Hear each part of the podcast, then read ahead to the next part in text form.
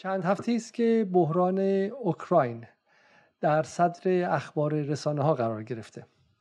هر روز بر رجزخانی مقامات سیاسی و رسانه ها افسوده می شود تا جایی که بخشی از افکار عمومی به ویژه در غرب احساس می کند که جنگی تمام ایار در حال آغاز است. جایگاه راهبردی اوکراین برای روسیه و غرب و رقابت آنها بر سر حوزه نفوذ به این کشور اروپای شرقی اهمیت سیاسی بالایی میبخشد. از این رو هر از چند سالی اخبار تنش ها و بحران های متعدد بر سر اوکراین در صدر اخبار و تحلیل ها قرار می گیرد از انقلاب مخملی تا جنگ داخلی و کودتا. از طرفی ادبیات عمده مقامات غربی از تجاوز و تصرفگری روسیه به اوکراین می‌گویند و از طرف دیگر روسیه نزدیکی ناتو به مرزهایش را تهدیدی وجودی قلمداد می کند. اما تنش کنونی بر سر اوکراین از کجا آغاز شد؟ سابقه این تنش به کجا برمیگردد و در دهه های اخیر چه سیری طی کرده؟ آیا کشورهای غربی به طور یک دست در حال سفارایی در مقابل روسیه اند. در داخل نیروهای سیاسی یا نظامی و شبه نظامی اوکراین چه گرایش هایی به روسیه و یا غرب وجود دارد؟ آیا این تنش مانند جنگ داخلی 2014 یا انقلاب مخملی کفه موازنه را به سمت غرب می‌برد یا اکنون در سال 2022 نشانه هایی از نظم بین المللی جدید می‌بینیم؟ نهایتا اهمیت نتیجه این تنش در تعیین خطوط انتقال انرژی در جهان چیست؟ در این برنامه جدال به سراغ تحلیل این مسائل می رویم و به توهم زدایی از روایت های قالب ارائه شده در مورد اوکراین می پردازیم و نیز اهمیت این روایت ها و نتایجشان را در اوضاع بقیه کشورها از جمله کشورهای منطقه و حتی ایران بررسی می کنیم سلام. به جدال جمعه 22 بهمن خوش آمدید. مهمان امروز من پریسا نصرآبادی پژوهشگر امور بینالملل مقیم سوئد است. پس از برنامه هم حدود یک ساعتی در کلاب هاست میزبان نظرات و پرسش های شما مخاطبان خواهیم بود. اما پیش از شروع. اولا که عضو می‌خوام که برنامه دیر شد. امروز یک اتفاق جدید افتاده و اینکه خیلی از تصاویر و ویدیوهایی که ما به دنبالش بودیم در توییتر از توییتر پاک شده بود و احتمالا این بخشی از جنگ رسانه‌ای که بر سر اوکراین شدت گرفته و مثل دفعه قبل که در سال 2004 دیدیم 2014 دیدیم بسیاری از وقتی جنگ با روسیه شروع میشه یک سانسور خبری خیلی خیلی شهیدی در رسانه های آمریکایی و ویژه و رسانه های مجازی آمریکایی اتفاق میفته و بسیاری از اون فیلم هایی که ما برای دانلود رفتیم از دسترس کاملا خارج شده بود و اون اکانت ها یا حذف شده بودن یا به صورت خصوصی در اومده بودن. این نکته اول. نکته دوم که سالگرد انقلاب مردم ایران در سال 57 رو من به همه شما شخصا تبریک میگم و من شخصا معتقدم که این اتفاق که به قول بسیار از تاریخدانان جهانی که از چهار انقلاب بزرگ تاریخی اتفاق خیلی خیلی مهمه و بدون اون حداقل شخصیت سیاسی و هستی سیاسی من بیمعنا بود. حالا در موردش برنامه خواهیم گذاشت در مورد اونهایی که نادم از انقلاب هستن و در مورد تاثیراتش اما خود اصل انقلاب و اون شعارهای اصلی استقلال آزادی جمهوری اسلامی و عدالت اون چیزی است که جدال هم بر اون وجود داره برای همین جدال خودش رو رسانه وفادار به انقلاب مردم ایران در سال 57 می‌دونه. و در نهایت هم اینکه فردا برنامه دیگه خواهیم داشت در مورد مهاجرت و این هفته کمی برنامه هامون با کمتر از معمول بود اما سعی می‌کنیم حداقل یک شب در میون در کنار شما باشیم. قبل از شروع یک بار دیگر از آن تقاضا می‌کنم که اگر براتون امکان داره عضو پترون ما بشید patreon.com خط مایل جدال یا اینکه در ایران مشترک ما شید. حدودا 9500 تا مشترک به یوتیوب ما افزوده پیوستن تا ده هزار تا راه زیادی نداریم. و نگاه کنید که این هم باز یک بار دیگه محصول سانسور رسانه های غربی است. چرا که من شخصا 240 هزار دنبال کننده در اینستاگرام داشتم اما در دو سال سه سال گذشته عملا دستهاشون دور گردنم بود و خفگی کامل بود. از هر چیز که صحبت کردیم صفحه محدود شد پست هست شد و و غیره. حداقل تا اینجا یوتیوب جای امتری هست و ما از اول شروع کردیم. ولی با همین 9500 تا کاری خواهیم کرد که امیدوارم در اینستاگرام اونهایی که میلیون ها مخاطب دارن اما حرف مسلط رو می‌ذارن و از ایدولوژی مسلط دفاع می‌کنن نخواهند تونست کرد. اگر شما کمک کنید. این شما و این برنامه امشب.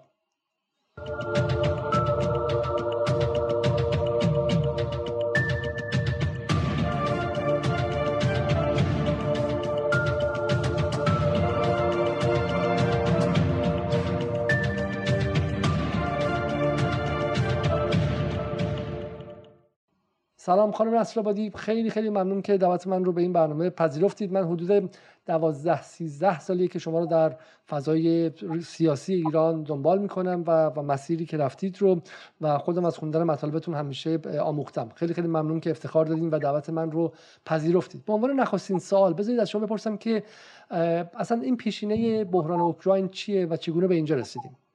خب من سلام می‌کنم به شما آقای علیزاده و خیلی ممنونم از اینکه این فرصت رو به من دادید که در برنامه شما حاضر بشم.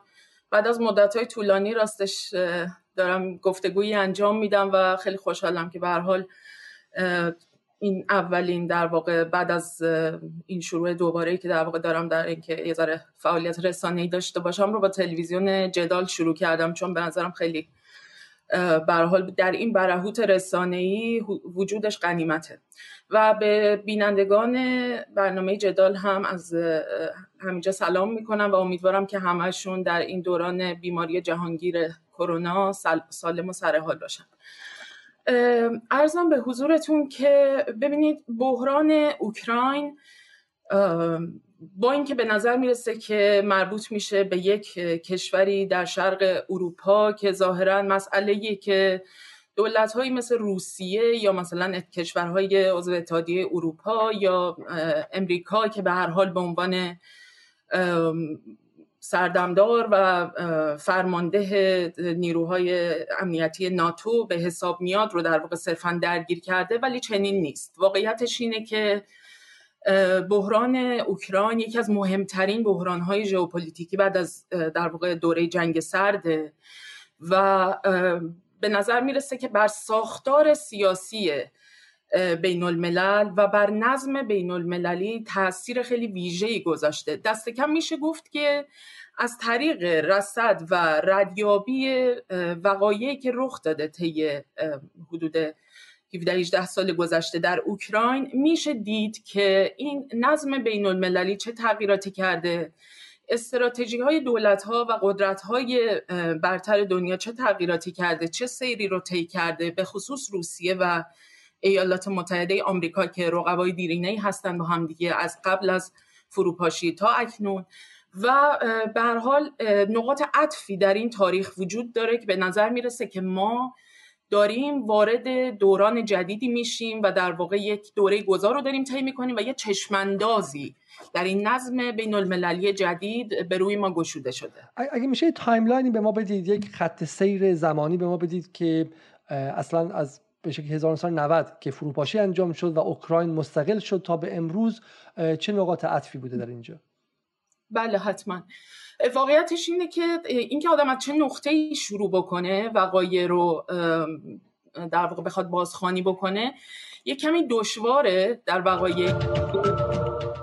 به خاطر اینکه خواهش میدم یه کمی دشواره که در واقع آدم یه نقطه رو انتخاب بکنه برای شروع برای اینکه بخواد صحبت بکنه ولی کن به هر حال بعد از یه نقطه شروع کرد اما مسئله اینه که این تاریخ یه پیوستگی داره و اون وقایعی که مثلا داره از سال 2004 که ما می‌خوایم راجع به مثلا اوکراین شروع بکنیم وقایع رو پیگیری بکنیم این وقایع به همدیگه پیوستگی دارن به تاریخ دهه 90 به در واقع آستانه فروپاشی اتحاد جماهیر شوروی و قبل از اون و حتی شاید تا صده ها قبل هم بشه پیش رفت. ولی خب زمان محدوده. در نتیجه ما از همینجا شروع می‌کنیم که اوکراین یکی از مهمترین مناطق مناطق و جمهوری های اتحاد جماهیر شوروی بوده.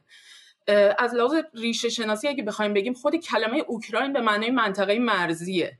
یعنی اونجوری که مثلا یک کسانی مثل امثال هانتینگتون در واقع مثلا تحلیل می‌کنن یه جوری انگار که اوکراین در دوران جنگ سرد در دوره‌ای که اتحاد جماهیر شوروی همچنان هنوز در واقع سر پا بود یک دیوار حائلی بود بین تمدن اسلاوی و تمدن هلنی. که عملا در واقع برای روسیه هم خیلی اهمیت زیادی داشت و در ادبیات در واقع تحلیل های استراتژی روسیه همیشه به عنوان دور نزدیک یا خارج نزدیک روسیه به حساب می اومده هم از لحاظ ژئوپلیتیکی یعنی اون جغرافیای سیاسی اهمیت داره هم به لحاظ استراتژیک اهمیت داره و هم به دلیل پیوندهای فرهنگی و تاریخی. به حال یک سوم مردم اوکراین حدودا روس زبان و بخش زیادیشون روس تبار هستند و در واقع به نوعی این کشور رابط اتحاد جماهیر شوروی با اروپا بوده. چه پیش از فروپاشی چه بعدش که در واقع به عنوان در واقع حیات خلوت روسیه به حساب می اومده و خب کیف که پایتخت اوکراینه طی صده های گذشته در واقع به نوعی مرکز اون امپراتوری روسیه بوده. یعنی زمانی که قبل از قبل از اینکه در واقع اتحاد جماهیر شوروی بخواد تشکیل بشه. و بعد از اتحاد جماهیر شوروی هم یکی از صنعتی ترین و قطب های صنعتی اتحاد جماهیر شوروی بود.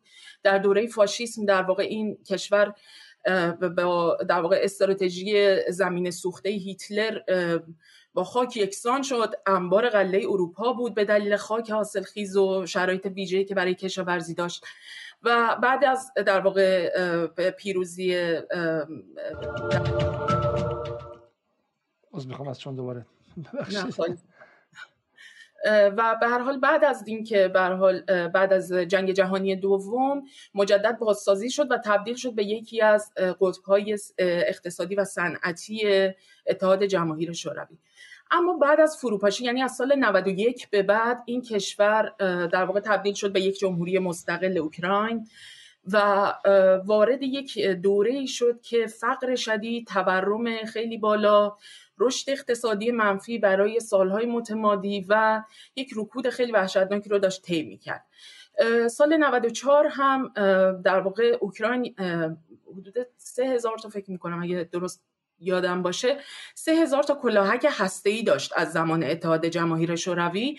و طی یه پیمانی به نام پیمان بوداپست در واقع این سلاح رو تحویل روسیه داد برای اینکه در واقع اینا همین در... اواخر هم دیدیم که حتی مثلا تو مطبوعات ایران نوشته بودن که حتی رادیو فردا اینها که که, که با حسرت نوشته بودن نوشته بودن که اوکراین اگر اون سلاح ها رو نگه داشته بود توازن قوا الان خیلی خیلی متفاوت بود بچه واسه حالا روسیه بهش نمی‌تونست کاری کنه. که حتی به نظرم این مغلطه است چون کل اون سلاح ها متعلق به اتحاد جماهیر شوروی بود که زعامتش با روسیه بود. همونطور تو قزاقستان هم که اون سلاح حفظ شد در اختیار روسیه بود و قزاقستان در نهایت واگذار کرد. حالا میگم این مغلطه‌ای بود که تازگی ها در این دو سه هفته اخیر در فضای فارسی بود.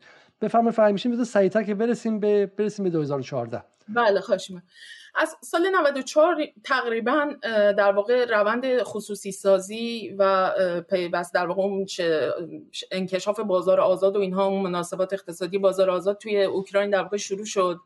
با لئونید کوچما و تقریبا تا سال 2004 که الان برای ما مبدع مهمتریه برای تحولات اوکراین یک روندی طی شد یک کمی اقتصاد اوکراین سرپاتر شد از جهاتی و تونست در واقع یک کمی اقتصاد داشته باشن. ما خیلی پیوندهای اقتصادی اوکراین با روسیه رو در واقع به نفع اوکراین بازسازی کرد تونست روی منابع کشاورزی و یه سری صنایعی که داشتن از قبل اینا رو در واقع روش تمرکز بشه و یک کمی رشد اقتصادی بالا رفت. سال 2004 اینها بود که در واقع انتخابات در, در اوکراین به بحران کشیده شد و در واقع انقلاب های رنگی که زنجیرش شروع شده بود پیشا پیش در کشورهایی که متعلق بودن به بلوک شرق سابق به اوکراین رسید. انقلاب نارنجی در واقع اتفاق افتاد. اونجا کاندیدای طرفدار روسیه یانوکوویچ در واقع ابتدا برنده اعلام شد. بعد گفتن که رقیبش مسموم شده و انتخابات مجدد برگزار شد به رأی دادگاه عالی تو اوکراین و یوشچنکو. دوباره با یک رأی شکننده در واقع بالا اومد و همون شعارهای پیوستن به غرب و اتحادیه اروپا و آزادی ها و نمی‌دونم همین حرفهایی که به هر حال پشتوانه انقلاب های رنگی معمولا بودن در کشورهای اروپای شرقی با همین ها در واقع اینها رشد کردن. سال 2010 مجددا در واقع یانیکوویچ که طرفدار روسیه بود مجددا سر کار اومد. و سال 2014 این در واقع کسانی که همین طرفدار پیوستن به غرب و اتحادیه اروپا بودند و این انقلاب رنگی رو به نوعی رهبری کرده بودن در سال 2004 دوباره به هم ریختن مملکت رو و یانوکوویچ رفت به روسیه پناهنده شد و عملا نیروهای طرفدار غرب و کسانی که به نوعی بازوی اجتماعیشون نیروی اجتماعیشون یه سری نیروهای فاشیست هستن در اوکراین. اینها به قدرت رسیدن و همشون آیا آیا همشون فاشیستن یا اینکه نه نیروهای فاشیست هم بینشون؟ نخه همشون فاشیست نیستن قاعدتا. اما بازوهای در واقع یه بخشی از نیروی اجتماعی و نظامی یعنی یه حالت نیروی شبه نظامی دارن که در واقع در کنار ارتش اوکراین اینها عملا در اون جنگ داخلی که به راه افتاد و با بخشی از مناطق اوکراین که در شرق اوکراین هستند و اینها به نوعی خود مختار هستند این درگیری ها همچنان وجود داشت. تلفات بسیار زیادی داده. نزدیک 14 15 هزار نفر کشته شدن. صدها ده ها هزار نفر آواره شدن یا از کشور کوچ کردن. به هر حال این اتفاق افتاد و از سال 2014 این قضیه این بحران به صورت جدی در واقع میشه گفت که با یه شدت بیشتری پیش رفته. همون سال بعد از اینکه این اتفاق ها افتاد در اوکراین روسیه در واقع این بحث در واقع پیش رفت که در منطقه خودمختار کریمه که پیشتر متعلق به اتحاد جماهیر شوروی بوده یعنی تاریخا متعلق به روسیه بوده ولی کن در دهه پنجاه میلادی خروشچوف این در واقع کریمه رو به نوعی به اوکراین هدیه داده بود. برها تو اون مناسباتی که بین جمهوری های اتحاد جماهیر شوروی وجود داشت تو اون دوره اینها یک منطقه خودمختاری بودن پارلمان خودشون رو داشتن و بعد از اینکه این اتفاقات در اوکراین افتاد پارلمان کریمه با حدود 96 درصد آرا تصویب کرد که می‌خوان از اوکراین جدا بشن و به روسیه ملحق بشن و روسیه هم این رو به حال پذیرفت و به حال بخشی از که به حال بخش مهمی بود برای اوکراین از جهات مختلف این جدا شد. از طرف دیگه تو شرق اوکراین ایالت دونباس رو داریم. می‌خوایم یکی از نقشه ها رو نشون بدیم. شاید برای مخاطب این حرف ها ملموستر شه. من گمانم که اگه نقشه کلی اوکراین نشون بدیم شاید کمک کنه که مخاطب بیشتر همراهی کنه. این نقشه های مناسب هستش؟ این نقشه کلی که اصلا اجازه میده که موقعیت اوکراین رو اول از همه ما نسبت به روسیه و همینطور هم اروپای غربی ببینیم و ببینیم بله. که اوکراین کجا قرار گرفته. بالای گرجستان در واقع بالای دریای سیاه قرار گرفته. در سمت چپش ما مولداوی رو می‌بینیم. در سمت شمال غربیش. ما لهستان می‌بینیم که پی او ال نوشته مخفف پولند در شمالش ما بلاروس رو می‌بینیم که حالا کشور مهمی خانم نصربایی دمایش توضیح خواهم خواهد داد. و در کل واقع شرق و شمال شرقیش هم که هم مرز با با روسیه است. درسته؟ بله دیگه. همونجوری که تو نقشه مشخصه می‌بینیم که اوکراین چه در واقع مرزهای طولانی و در واقع متمادی داره با روسیه. و از طرفی خب از زمانی که در واقع اکریمه که اون جزیره کوچیکی که زیر اوکراین هستش دیده میشه جدا شده و به روسیه پیوسته به نوعی اون دریای کوچیکی که بین روسیه و کریمه قرار داره دیده میشه اون دریای آزوفه و اون دریا به نوعی در به نوعی تو مرزهای مرزهای دریایی و تو حوزه دریایی دریای سرزمینی روسیه قرار گرفته. و از این جهت به نوعی میشه گفت که کاملا توی روی این محدوده روی این دریا و اون کناره روسیه کاملا اشراف داره. این نقشه قشنگ نشون میده که حالا این بر اساس جمعیتی که خودشون رو روس زبان یا به نوعی روسی زبان مادریشون هست یا به نوعی روس تبار هستن بر این اساس داره نشون میده. اون منطقه‌ای که آبی رنگ هستش در سمت راست نقشه اونجا ایالت دنباسه. یه ایالتی که در واقع خودمختاره و به نوعی میشه گفت که جدایی طلب هم هستن از دو در واقع جمهوری جمهوری خلق لوگانسک و دونتسک تشکیل شده که اینها کسانی هستند که در واقع اکثریت جمعیتی که اینجا زندگی می‌کنن روستوار هستند و طرفدار روسیه هستند و اگر که به حال بحران ها در اوکراین به نقطه ممکنه برسه که این قسمت از اوکراین هم تصمیم بگیره که در واقع کما اینکه تا الان هم ظاهرا درخواست جدا شدنشون رو به پارلمان روسیه دادن و ممکنه که درخواست بدن که اینها هم جدا بشن و خاکشون به روسیه الحاق بشه. شهر خارکوف که در واقع در اون هم در حدودا 40 50 کیلومتری مرز روسیه قرار داره دومی شهر بزرگ اوکراینه و در واقع یکی از مهمترین قطبهای صنعتی اوکراینه. این منطقه هم از رنگش پیداست که در واقع اونجا هم جمعیت زیادی از روزتباران زندگی می‌کنن.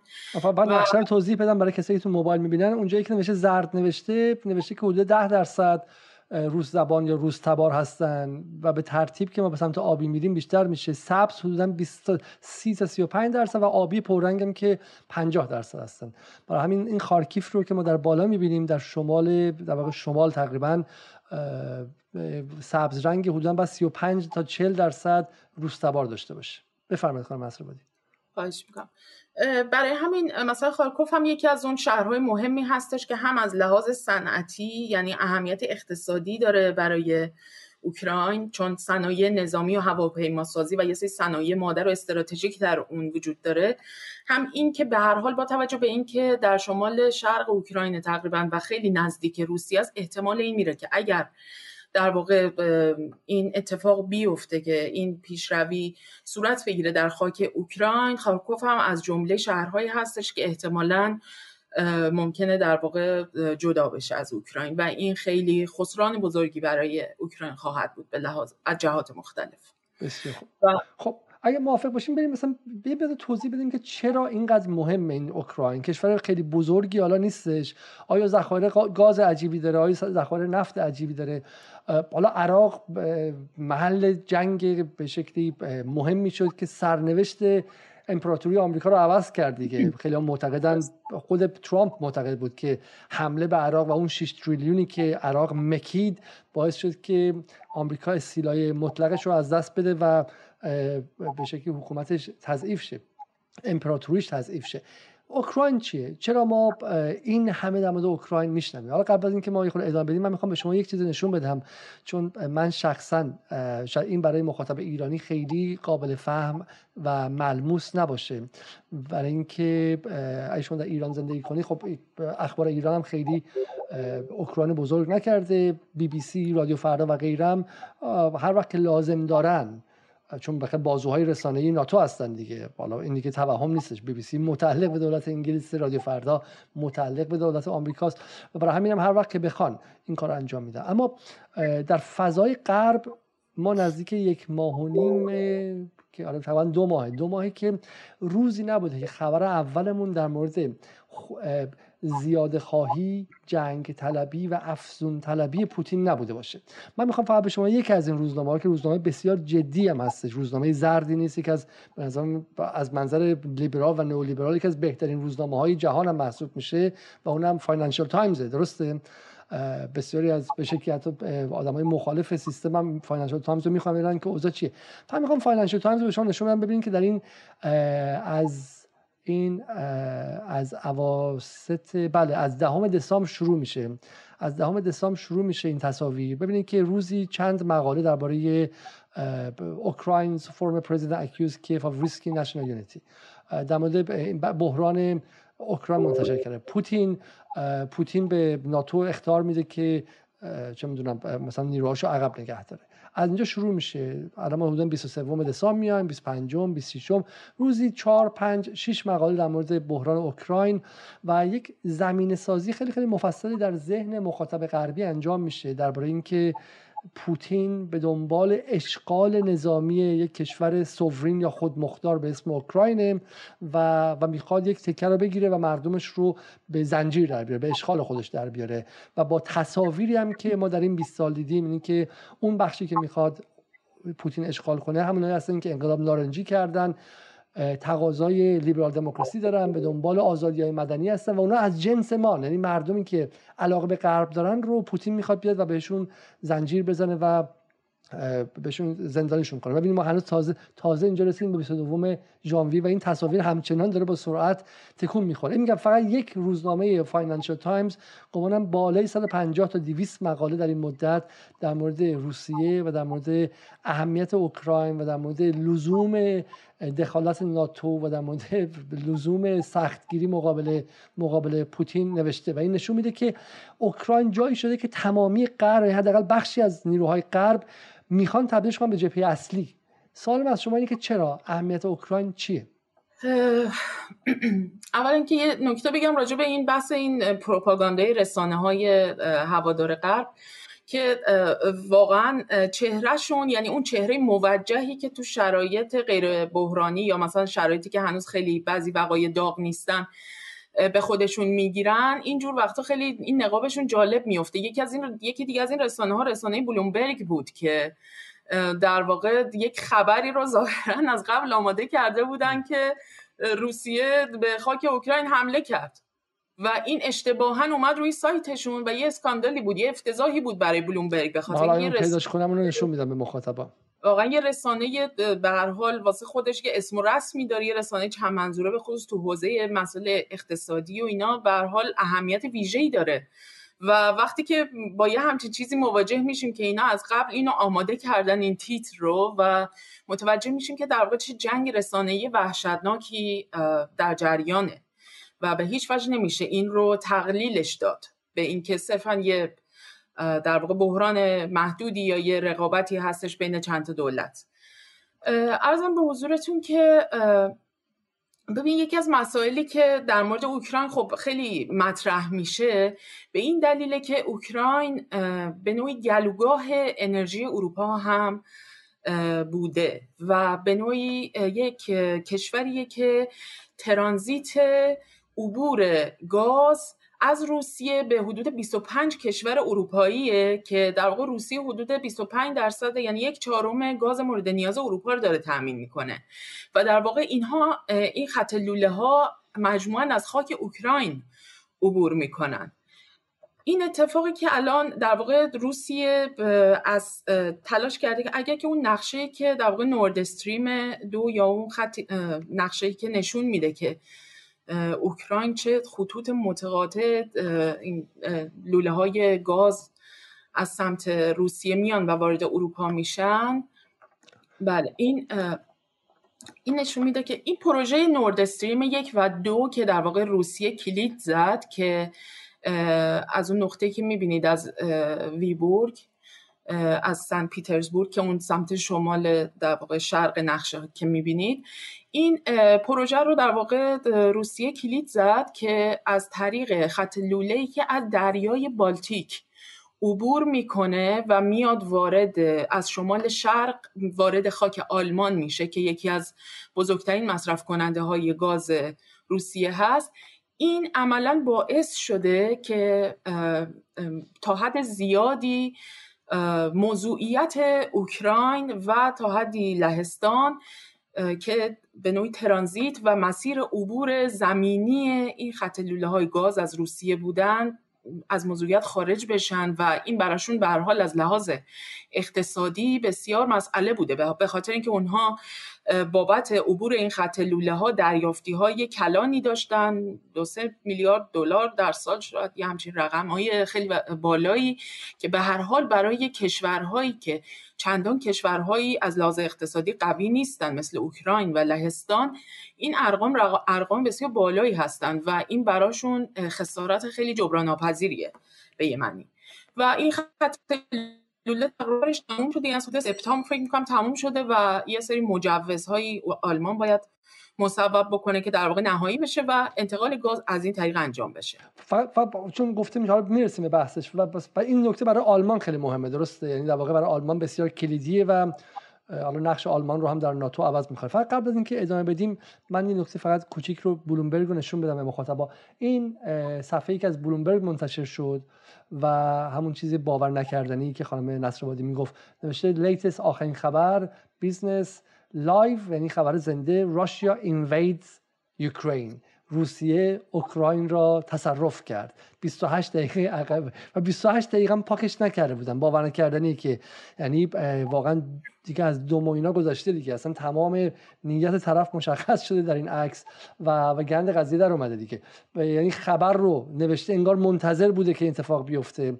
و و میگم حالا در چه بسا یک برنامه خاص در مورد جنگ روانی در اطراف اوکراین بذاریم چون روی اینها خیلی خیلی کار کردن و خود پوتین برخلاف به شکلی حکومت ایران چون روی بحث جنگ رسانه‌ای خیلی رصد دقیقی داره خبرنگاران بسیاری تحلیل می‌کنن و این رو نشون میدن و اطراف چیزی مثل اوکراین ما جنگ رسانه ای رو خیلی بهتر می‌تونیم ببینیم تا اطراف مسائلی مثل سوریه ایران افغانستان و غیره. برای همین چه واسه برنامه خاص بذاریم. ولی بسیار نکته جالبی بود که بلومبرگ واقعا جا داره یه بار دیگه ببینیم. بلومبرگ خبر تصرف و اشغال اوکراین توسط روسیه رو به عنوان خبر واقعی زده و 28 دقیقه هم فراموش کرده که این رو این رو پاک کنه. واقعا یک رسوایی و یک آبروزی خیلی خیلی بزرگی برای این رسانه های مدعی مدعی چه می‌دونم خبر واقعی و غیره که حداقل در تمام دوره ترامپ هم چهار سال 24 ساعت علیه fake news و خبرهای جعلی و به شکلی اردو کمپین های خبر جعلی روسیه در آمریکا فعالیت می‌کردن درسته؟ و و account های مختلف به اسم اینکه بخشی از کمپین disinformation یا دروغ سازی پوتین هستن میبستن خودشون بزرگترین کمپین های دیس اینفورمیشن و تولید دروغ رو هم تهیه می‌کنن. خب ببخشید وسط حرف شما بود. بسیار خب پس این خط لوله گاز رو شما توضیح دادید.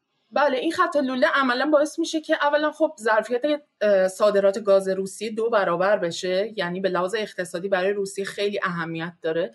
و اون شرکتی که در واقع گاسپروم که به نوعی مالکیت این این پروژه رو در واقع داره صرفا هم البته مال روسیه نیستش و دول بعضی دولت های اروپایی دیگه هم تو شریک هستن ولی به هر حال اصلش مال روسیه است. و خب این به نوعی باعث میشه که اوکراین و لهستان دور زده بشن و آمریکا هم این وسط وارد بازی شده گفته که اگر که این خط لوله راه بیفته و تزریق گاز صورت بگیره وابستگی اروپا به از لحاظ انرژی به روسیه باعث میشه که امنیت اروپا به خطر بیفته. در نتیجه اروپا بیاد و از من گاز وارد بکنه. از منظر اقتصادی ظاهرا وارد شدن ولی واقعیت اینه که این قضیه صرفا قابل تقلید به مسئله اقتصادی یعنی به این جدالی که بر سر انرژی وجود داره این جنگ انرژی قابل تقلیل به این نیستش.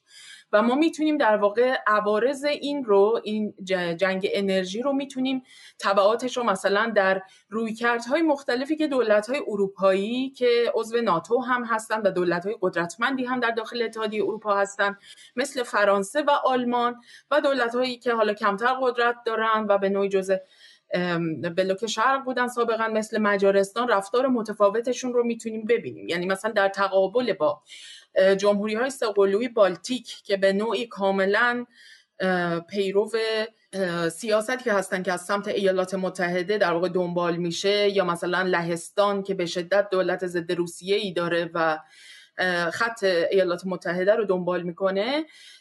این بار ما می‌بینیم که اولا آلمان که سراحتا در مورد این قضیه موضع گرفت و گفت که وارد این جنگ نمی‌خوان بشن. به هیچ عنوان. یعنی در واقع این تقابل نظامی که ناتو بخواد بره به کمک ارتش اوکراین و درگیر بشه با روسیه آلمان پاش نمی‌خواد بره. فرانسه هم همونجوری که دیدیم در واقع مکرون رفت با پوتین دیدار کرد. و صحبت هایی که مطرح میشه از اون در واقع همون ویدیویی که می‌خواستیم از پوتین بذاریم که متاسفانه حذف بله. شده در اونجا در واقع پوتین صراحتا داره صحبت می‌کنه در این مورد که ما جنگ نمی‌خوایم و ما می‌خوایم که این مذاکرات در مورد مسئله اوکراین به نتیجه برسه و در واقع اتحادیه اروپا و در واقع همین پیمان آتلانتیک شمالی ناتو اینها در واقع از این موضع خودشون عقب بشینن برای اینکه بخوان اوکراین رو زمینه ناتو بکنن و عضو ناتو بکنن. یه لحظه همینجا وایسید. یکی از نکاتی که گفته میشه این که خب حالا من میشه من نقشه ناتو رو به شما نشون بدم و شما رو این هم به ما حرف بزنید. چیزی گفته میشه اینه که روسیه نمی‌خواد ناتو هم مرزش بشه. عقبه این رو برای ما توضیح می‌دید. ببینید عقبه این قضیه خب برمیگرده به دهه ها قبل از بحران, بحران اوکراین به یک معنی. یک نظریه ای که وجود داشته از بعد از جنگ جهانی اول که موسوم هست به نظریه هارتلند معتقد هستش که یک بخشی از این خشکی های به هم پیوسته در دو قاره آسیا و اروپا اینها قلب زمین هستند و اون دولتی اون قدرت جهانی که در واقع بتونه این هژمونی رو این استیلا رو بر این مناطق در واقع داشته باشه و بتونه مدیریت این محدوده رو داشته باشه عملا زمامدار جهانه و در واقع اونه که داره جهان رو مدیریت می‌کنه. اینا, اینا, که, اینا که مثل حرفای رائفی پور ماسونی و اینا نیستش که اینا در واقع استراتژی ژئوپول در واقع استراتژی کسانی است که در واقع طراحان استراتژی حالا بله. سیاسی جهان این هارت نظریه هارتلند از طرف مال کیه؟ مال مکیندر. و در امتداد این نظریه در واقع نظریه دکترین برژینسکی قرار داره که در واقع به طور ویژه‌ای تاکید داره بر این مسئله که تمرکز سیاست خارجی ایالات متحده باید روی حوزه اوراسیا باشه و باید که روسیه رو از سمت شرق خودش که به اروپا میپیونده و در واقع از این محدوده که اوراسیا شروع میشه در اروپا تا مناطق شرقی ترش که در در واقع می‌خوره به اقیانوس آرام در اون سمت. در این محدوده در واقع باید بتونه که اخلال ایجاد بکنه و در واقع یک روی کردهای یک استراتژی های امنیتی پیش ببره که بتونه اولا چند تا کار باید انجام بده. طبق هم مثلا دکترین ترومن هم همینه که جنگو ببرید به سرزمین دشمن خودتون. یعنی باید می‌خوان که یه مقدار بگیم که برژینسکی گمانم شم وزیر خارجه کارتر بود. یعنی که رئیس نه رئیس NSA بود. درست رئیس بله. شورای امنیت ملی کارتر نخست رئیس جمهور آمریکا بود و ترومن هم که رئیس جمهور سابق آمریکا و میشه توضیح بدین برای مخاطب عام که مخاطب عام راحت بتون دنبال کنه بله. ببینید ما این بحثی که در واقع داریم می‌کنیم مثلا داریم از برژینسکی مثال میاریم به خاطر این هستش که می‌خوایم در واقع دو شک دو مدل و دو نوع سیاست گذاری مختلف در دستگاه سیاست خارجی ایالات متحده رو مقابل همدیگه نشون بدیم. که حالا به طور شاخصش در واقع یک طرفش مثلا همین دکترین برژینسکیه که تاکید داره روی این قضیه که ایالات متحده باید روی اتحاد جماهیر شوروی متمرکز باشه. این بحث رو از قبل از فروپاشی در واقع بحث, بحث های جنگ سردی در توریای اصلی جنگ سردی. بله. شروع شده دقیقا. و در واقع باید کاری بکنن که اوکراین از این منظر تو دستگاه برژینسکی خیلی مهمه به خاطر اینکه دنباله طبیعی نفوذ ژئوپلیتیک روسیه تو اروپا به حساب میاد. و در واقع اگر غرب بتونه روی اوکراین تسلط پیدا بکنه روسیه هرگز نمی‌تونه به عنوان یک قدرت بزرگ خودنمایی بکنه. از این نظر اوکراین برای در دستگاه برژینسکی خیلی نقطه در واقع به عنوان یک کشور محوری مطرح میشه که حالا بهش می‌پردازم که نظر برژینسکی چیه در مورد دولت های اصلی و محور تو دنیا. ولی از طرف دیگه ما می‌دونیم که این گفته میشه که وقتی گورباچوف و ریگان در اواسط دهه 80 به سمت خل اصطلاح و به سمت گفتگو می‌رفتن یکی از خواسته های گورباچوف این بود که ناتو هیچ وقت از لهستان جلوتر نیاد درسته؟ و در واقع یک دیوار هایلی یک دیوار هایلی گورباچوف که حالا بالاخره اگرچه نماینده شوروی در اون موقع بود یک دیوار هایلی خواسته بود بین ناتو و روسیه. و اینجا اگه شما نگاه کنید مخاطبان نگاه کنن اوکراین و بالاش بلاروس رو ما داریم می‌بینیم. و بالا هم که به شکلی چیزن دیگه بالا هم که اون جمهوری های بالتیک هستن. درست لیتوانیا و لاتویا حالا اونجا بالاخره ناتو وارد شده و گرفته و کارش هم نتونسته بکنه روسیه. اونجا مرز مشترک داره. اما در جای دیگه می‌بینیم که بلاروس رو روسیه همچنان در دست خودش گرفته و برای همین اوکراین بسیار مرکزی یعنی به نظر میاد اگر اوکراین گرفته بشه روسیه واقعا در مرز شرقی خودش بسیار آسیب پذیر میشه. آیا این درسته؟ دقیقا همینطوره.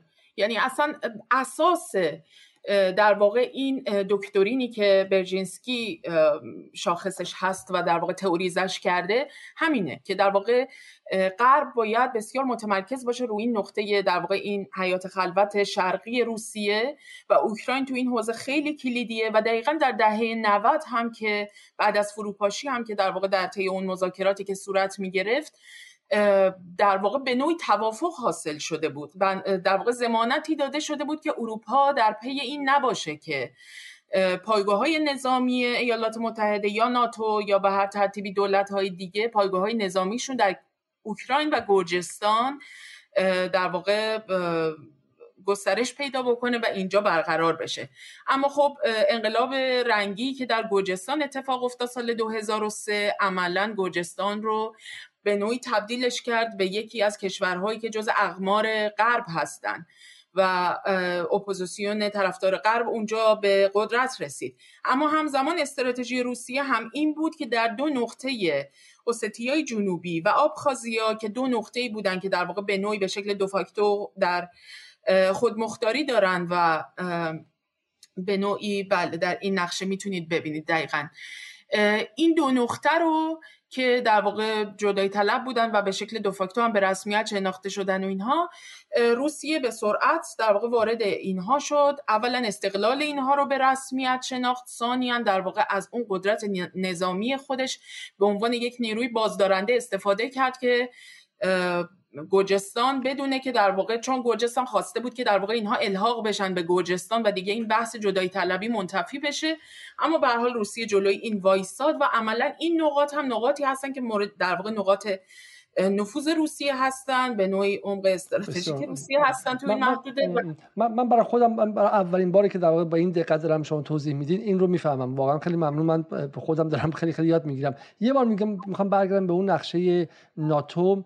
و این رو به شما توضیح بدم. پس به عبارتی ما چیزی که اینجا می‌بینیم اوکراین می‌بینیم. متاسفانه در این نقشه نقشه کوچیک گرجستان هم می‌تونیم ببینیم. به صورت کوچیک در پایین این نقشه درسته؟ ترکیه هم که ناتو و بخشش ناتوه.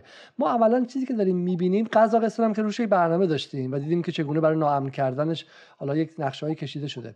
و ما می‌بینیم که در واقع مرز غربی روسیه یا در واقع مرز شرقی ناتو مرتب در حال گسترشه.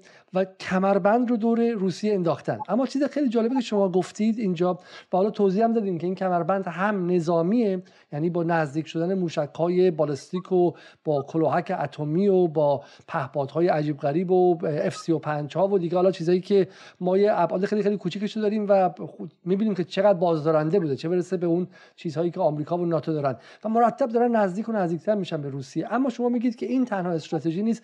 استراتژی نظامی در کنار استراتژی امنیتی که امنیت این کشورها رو از درون بپاشونه به واسطه انقلاب مخملی و انقلاب رنگی به واسطه تعمیق گسلهای زبانی گسلهای قومیتی گسلهای غیره و و اینها رو از درون بپاشونه طوری که بتونه بعدا نفوذ کنه. یعنی در واقع مثل نجاری که داره گوور گذاشته وسط داره باز می‌کنه چوب رو بعد که آماده شد بعد می‌تونه اون رو با تبر از هم بشکافه.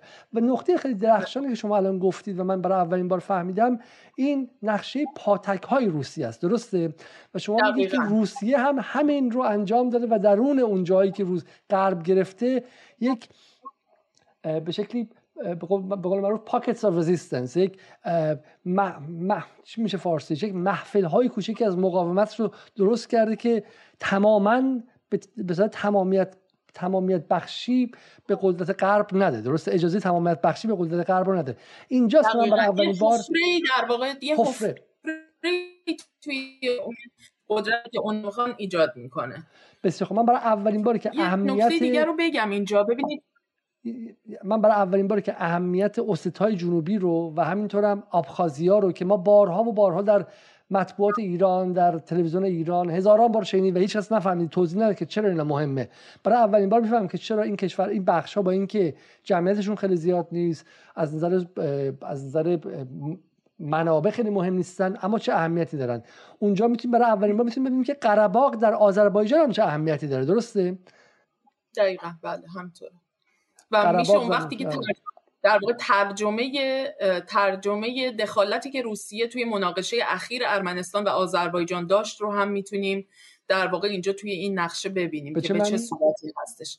از این نظر که به هر حال در ارمنستان می‌دونید دیگه یک دولتی که اونم از دل یه انقلاب رنگی بیرون اومده بود و در واقع به یه معنی مورد اعتماد روسیه نبود از جهات مختلف. و خب این منطقه منطقه مورد مناقشه ای بود بین اینها. و علا رقم این که در واقع یه جور توازن رو در واقع روسیه با خب چون به نظر میاد که آذربایجان که به غرب نزدیکتره که برای همینه که فهم دخالت روسیه در قره بسیار از تحلیلگران رو گیج کرد. یه ذره راستش قضیه پیچیده است فکر طولانی بشه. می‌خوایم اینو توی بحث دیگه بپردازیم. بشه چون اینجا بحث آذربایجان و اسرائیل هم مطرحه. یعنی در واقع در امتداد سیاست منطقه‌ای روسیه در خاورمیانه قرار می‌گیره این قضیه. ولی که به هر حال مسئله اینه که از این محدوده نهایتا از این سیاست روسیه برای بالانس کردن وضعیت در واقع استفاده کرد. و یه نقطه دیگه هم خب کریمرم که اینجا داریم می‌بینیم توی این نقشه که به حال جدا شد از اوکراین و اونجا یکی از هم از لحاظ نظامی و هم از لحاظ از لحاظ در واقع جغرافیای ژئوپلیتیکی خیلی اهمیت داره برای روسیه. یه محدوده دیگه ای هم که همون جدایی طلب ها در شرق اوکراین هستن. یه باریکه رو ما در مولداوا می‌بینیم. اینجا یک منطقه خودمختاریه به نام ترانسدنیستریا این منطقه از زمان قبل از فروپاشی اتحاد جماهیر شوروی که یه منطقه خودمختارن که تقریبا در واقع به نوعی میشه گفت که حالا طرفدار روسیه هستن نه اینکه حالا بخوان حالا الحاق بشن. ولی به هر حال یه منطقه خودمختاری هستن از مولداوا و پایگاه های نظامی شوروی در این محدوده از قبل از فروپاشی وجود داره. در نتیجه شما می‌بینید که همون سیاستی که غرب داشته ناتو داشته برای اینکه به نوعی بیا دور تا دوره روسیه رو به نوعی بگیره و اشغال بکنه و اون رو تحت یه سری تهدیدهای بالقوه نظامی و امنیتی قرار بده روسیه هم پاتکش رو به موازات این زده و در واقع این محدوده ها رو برای خودش نگه داشته و یه باریکه کوچیکی هم هست تو این نقشه دیده نمیشه که اونم توی در واقع میشه گفت غربی ترین قسمت اوکراینه که اونجا یک باریکه خاکی هستش کالینینگراد که اونجا در پروست شرقی بوده سابقا تاریخا ولی کن این هم بخش از خاک روسیه است. یعنی تولد امانوئل کانت هم هست دیگه. دقیقا بله. که هیچ وقت هم از اونجا خارج نشد حتی برای یک ساعت. و به حال این کالینینگراد هم به حال یه محدوده ای هستش که از لحاظ در واقع اون بحث نظامی استراتژیک بخوایم چیز بکنیم. جایی هستش که روسیه و در کنار بلاروس به عنوان تهدیدی علیه جمهوری های بالتیک استفاده خواهد کرد. یعنی اینجوری نیستش که اونها بتونن فعال مایشا باشن تو اون محدوده برای سوالی که سوالی که مطرح میشه. ادعی گفتن که تلاش پوتین برای جدا کردن کرایمیا یا کریمه در سال 2014 اشتباه بود چون دقیقا همین که میگید اون موقعی کریمه بخشی از اوکراین بود همین نقش بازی می‌کرد از داخل اوکراین. جمعیت کریمه تقریبا اکثریت مطلقشون روس زبان بودن و می‌تونست بالانس انجام بده. با جدا کردن کریمه و مستقل کردنش خب الان بقیه اوکراین دیگه اون حالاتو نداره. واقع داخل اوکراین وزنی برای بالانس کردن نداره پوتین. قبول دارین شما اینو؟ ببینید جدا شدن کریمه خب برای روسیه جهات مختلفی اهمیت داشت. یکی اون بحث دریایی سرزمینیه. یعنی اینکه اولا که یکی از پایگاه نظامی مهم روسیه توی در واقع جنوب کریمه که تو این نقشه نیستش ولی سواستوپول هستش. اونجا یکی از پایگاه های مهم روسیه است و نیروی دریایی نظامی روسیه هم اونجا در واقع در اون کرانه مستقر هستن. یکی دیگه بحث دسترسی به دریای سیاهه و کنترلی که روسیه از این طریق به دریای سیاه پیدا می‌کنه. که به حال می‌بینید دیگه که اون محدوده زیل در واقع کریمه دریای سیاهه و اونجا از طریق اون دریای سرزمینی که بر اساس اینکه این به خاک در واقع جزء خاک روسیه به حساب میاد برای روسیه این حق محفوظ میشه توی نظام حقوقی بین الملل و خب اینم اهمیت خاص خودشو داره. ضمن اینکه به حال با فشار پوتین هم لزوما نبوده دیگه. به هر حال اونجا یه پارلمان خودمختاری داره منطقه خودمختاری از اولش هم خودمختار بوده و با یک رأی 96 درصدی رأی دادن مردم. بسیار خب حدود 48 دقیقه صحبت کردیم. من گمان می‌کنم که بحث ما ناتمام مونده و جا داره که ادامه بدیم. ولی قبل از اون شما یک نفسی بک...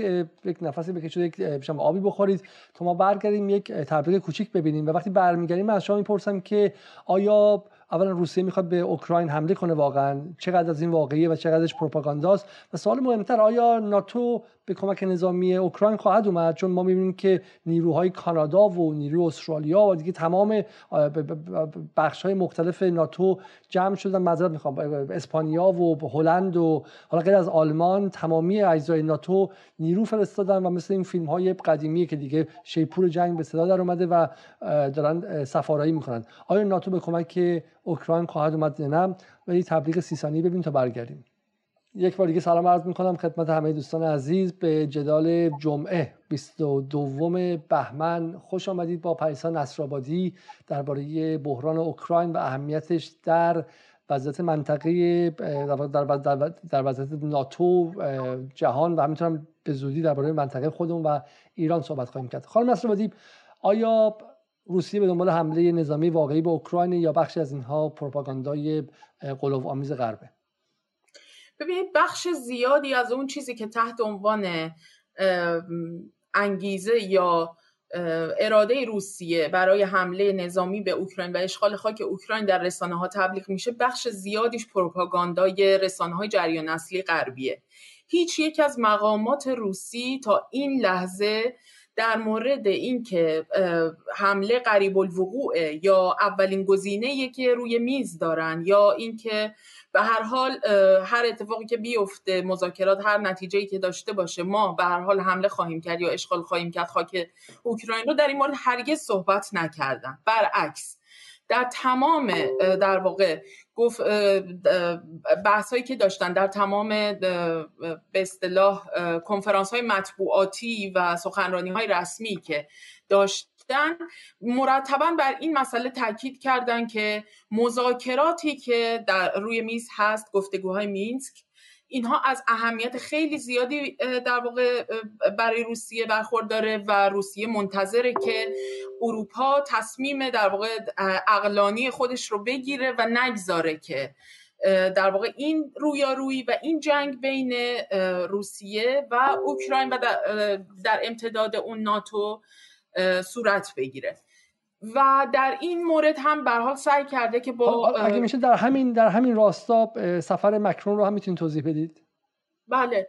ببینید آلمان رو که گفتم آلمان سراحتا اعلام کرد که به حال نمی‌خواد که وارد چنین رویاروی نظامی بشه با روسیه. مکرون هم که رفت مستقیما با پوتین دیدار کرد و طبق آخرین گفته هایی که در واقع پوتین هم در موردش صحبت کرد و به نوعی از زبان مکرون گفت که آقای مکرون هم در واقع فرانسه هم اعلام کرده که ما هم جنگ نمی‌خوایم. و این نشون میده که در واقع یک توافق در واقع زمینی وجود داره بین فرانسه آلمان که دو تا قدرت اصلی اروپا و اتحادیه اروپا هستند و دو تا قدرت اصلی ناتو هستند با روسیه در مورد اینکه این بحران این قائله تبدیل به یک رویارویی نظامی نشه. یک دلیل مهمی که وجود داره در مورد این قضیه اینه که ببینید فرانسه اولا نسبت به توان نظامی ناتو خوشبین نیست به هیچ عنوان. فرانسه معتقده که به هر حال ناتو با توجه به اینکه تحت زعامت ایالات متحده طی 20 سال گذشته لشکرکشی های متعدد کرده و در طی اینها به خصوص مورد آخرشون که خیلی افتضاح هم بود. افغانستان بود و به اون شکل عقب نشینی کرده و رفته. عملا تبعات کار شکست بوده و این شکست باعث تضعیفش شده تا حد زیادی. مکرون و فرانسه در واقع یکی از دولت هایی هستن که به شدت پیگیر تشکیل یک شکلی از ارتش خاص اتحادیه اروپا. یه ارتش مستقل برای اتحادیه اروپا هستن که عند لزوم اگر لازم باشه اروپا در جای دخالت بکنه بدون سرخر آمریکا بدون در واقع اینکه منتظرشن آمریکا برشون تصمیم بگیره بتونن اینا دخالت بکنن. پس یه مسئله اینه که یه ذره این بدبینی بدبینی رو نسبت به ناتو داره. مورد چقدر جدیه؟ در واقع ایو آرمی دیگه. ارتش ارتش ایو ارتش اتحادیه. ارتش اتحادیه چقدر واقعیت چقدر خیاله؟ هنوز که به هر حال فاصله زیادی داره تا اینکه بخواد یک همچین طرح عملیاتی بشه. یعنی به لحاظ مادی به هر حال خیلی هم هزینه بره هم اینکه به هر حال نیاز به زمان داره برای اینکه چنین طرحی بخواد. عملیاتی بشه. ولی کم به هر حال در این مناسبات بین دولت ها و این توازنی که برقرار میشه و اینکه وزنهای خودشون رو در واقع بتونن تو این مناسبات تغییر بدن به هر حال می‌تونه به عنوان یک کارتی از سمت این دولت های قدرتمند اروپا مقابل آمریکا از اون, اون, کارت مقابلش هم داشتیم دیگه. کارت مقابلش بود که ترامپ گفت من اصلا از ناتو میام بیرون. ناتو بی ناتو. اگه پول ندین اگه به شکلی به شکلی سر سر جیبتون شل نکنید و سهم بیشتری ندید. من از ناتو در تهدید آمریکا بود که من ناتو رو می‌ذارم کنار. و تهدیدش بود که اگه نشه بعد روسیه میخوردتون درسته؟ و و الان به نظر میاد که برعکس شده این معادله. الان مکرونه که میگه ما اصلا ناتو نیاز نداریم. خودمون می‌تونیم رو پای خودمون بیستیم. حالا فقط حتی اگر این یک بلوف هم باشه به نظر بلوفیه که قابل قابل فکر کردنه. به نظر آیا به نظر میاد که گستری داخل ناتو به وجود اومده؟ درسته؟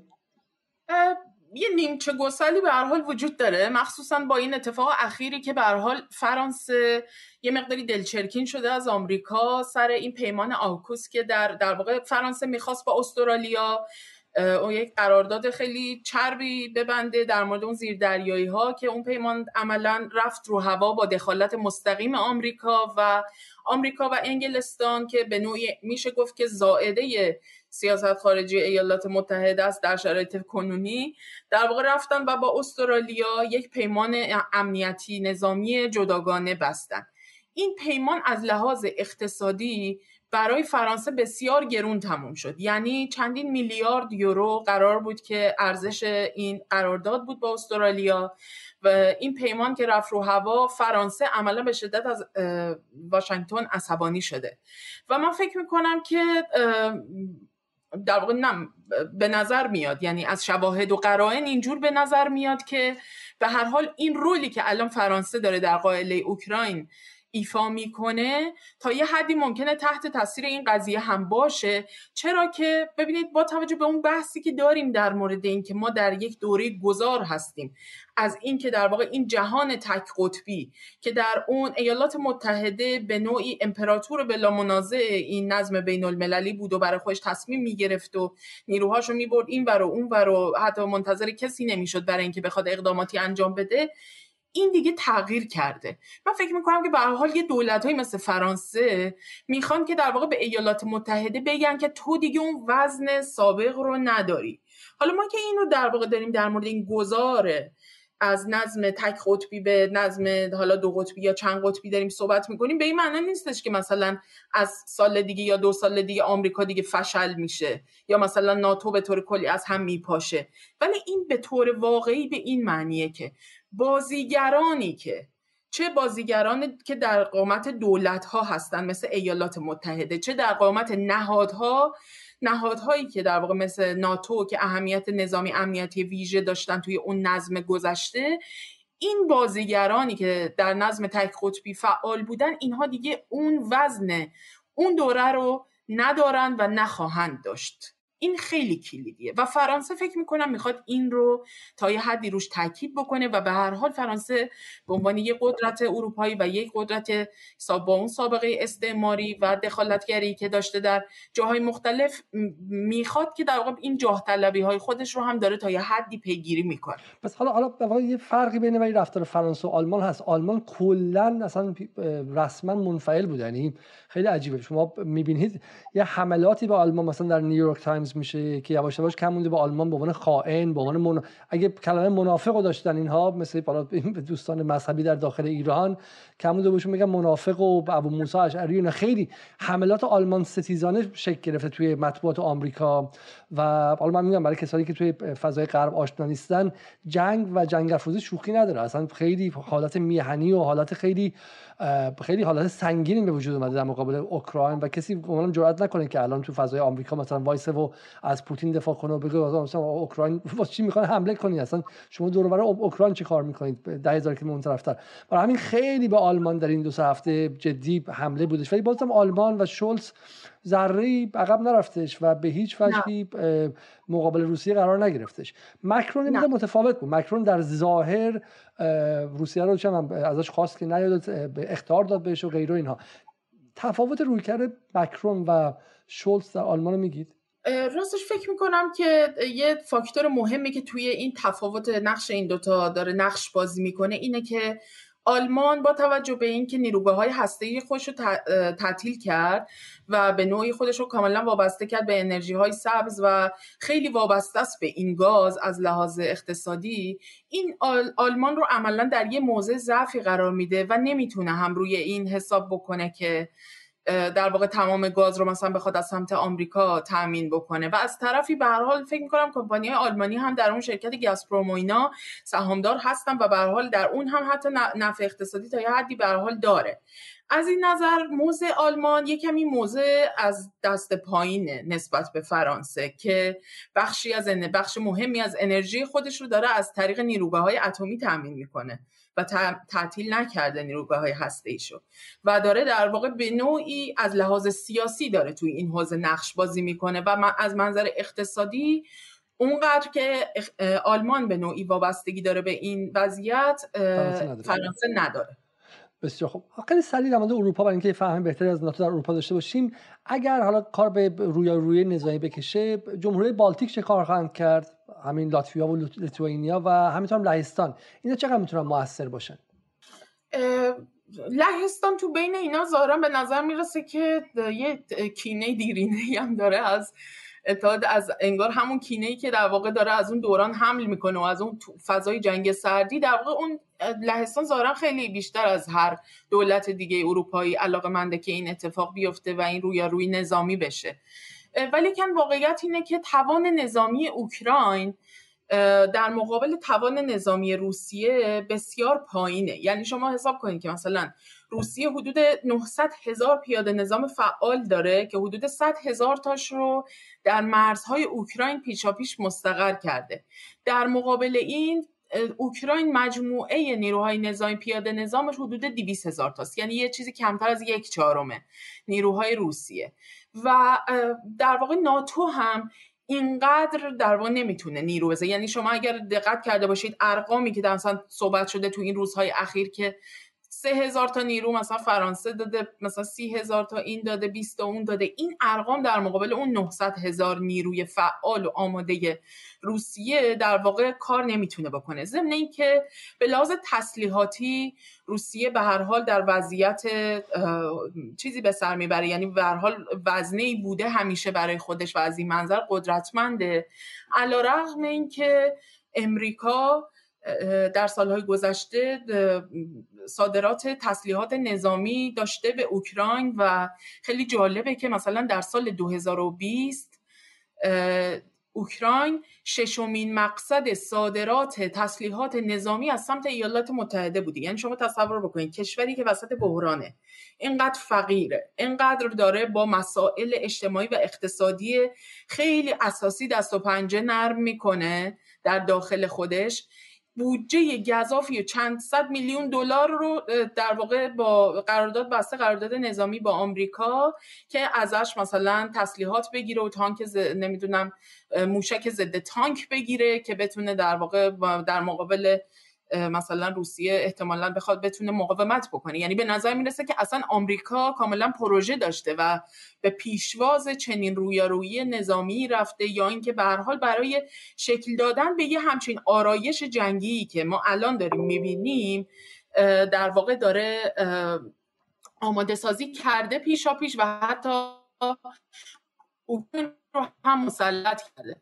حالا یه سری دولت های دیگه ای که عضو ناتو هستن مثل ترکیه که واقعا نقش فرصت طلبانه ای توی این وضعیت داشته که در همین خوف و رجا به قول معروف پاشده اردوغان رفته مثلا با اوکراین مذاکره کرده و پاشده رفتن دیدار کردن و یه سری قرارداد بستن و پهپاد و نمی‌دونم یه سری تسلیحات ترکیه فروخته به اوکراین. از این نظر ولی با تمام این احوالات شما باید اینو در نظر بگیرید که روسیه خودش قدرتمنده یک قدرت نظامی به حال گردن کلفته و تنها هم نیست.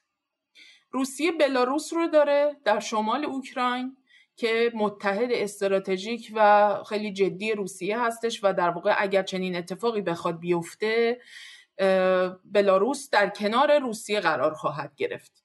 دولت قدرتمند دیگه ای که با در کنار روسیه قرار خواهد گرفت چینه. و این دقیقا اتفاق خیلی خیلی مهمی بود که در میانه بحران اوکراین ما دیدیم. حالا من می‌خوام اینجا بحث رو اینجا می‌خوام ببرمش. پس از اوایل از اواسط ماه دسامبر که میشه تقریبا 25 6 ماه آذر من همونطور که در FT و فاینانشال تایمز به شما نشون دادم این بانگ دهول جنگ از سمت غرب شنیده شد و هر لحظه بلندتر شد. تقریبا قابل پیش بینی هم بود. چون وقتی دموکرات ها به قدرت رسیدن در این سالها دموکرات ها ترجیح دادن که تنش رو با روسیه بیشتر کنند برای اینکه هنوز نمی‌خوان تنش رو با چین اون زیاد کنن. من درست می‌فهمم. درسته. برخلاف پوتین برخلاف ترامپ که با ترامپ رابطه بدی نداشت و مرتب جنگ رو با چین به ویژه بر سر تعرفه ها و بر سر مسائل اقتصادی می برد و و می گفتش که اون چینه که باعث فقیر شدن آدم هایی که در داخل آمریکا هستن یا اون راستد بلت اون کمربند زنگ زده داخل آمریکا و من به کارهایی که از آمریکا دزدیده شده و به سمت چین رفته و به شکل نماینده اون طبقات فقیر در آمریکا می‌خواست باشه و مرتب با چین باعث دنبال تنش بودش. اما این قابل پیش بینی بود. اما اتفاق جدیدی که افتاد این بود که روسیه هم بیکار ننشست و بلافاصله رفت سراغ چین. سفر پوتین به المپیک زمستانی چین اتفاق بسیار مهمی بود که از چشم غربی ها به هیچ وجه الان دور نمون که هیچی کلمات کلیشه‌ای رسانه است غربی ها تقریبا خبر اصلیشون شد. المپیکی که غرب به اسم حقوق بشر بایکوت کرده بود و نرفته بودن و غیره. یک دفعه پوتین رسما بلند شد و رفت اونجا و نشون داد که داره بلوک بندی جدیدی شکل می‌گیره. سوال اینه که در واقع غرب می‌خواست روسیه رو تهدید کنه اما الان به نظر میاد که وزنه طوری تغییر کرد که چه بسا الان غرب در موضع ضعیفتری در کلش هستش. غیر از اینکه گسل های داخل ناتو هم بیرون اومد. آلمان بیرون اومد فرانسه مردد شد متزلزل شد و غیره. ما یک سال پیش با هم حرف می‌زدیم می‌گفتیم که جهان داره از تک قطبی به دو قطبی میره. به جای اینکه آمریکا تنها ابرقدرت جهان باشه چین هم اومده. و همینطور هم قدرت های کوچکتری مثل به شکل بریکس یا مثلا هند برزیل در آینده و غیره. و همینطور هم می‌گفتیم که زمانی که حالا به شکل آمریکا از یه حدی ضعیفتر شه احتمال داره که اتحادیه اروپا بالاخره از زیر سایه پدر بیاد بیرون و ترس رو بذاره کنار و بگه من هم برای خودم کسی هستم. یوروی من چرا آقایی نکنه؟ منم دارم مجموعا سالانه 20 تریلیون دلار جی دی پی دارم کشورهای اروپا اگر آمریکا داره.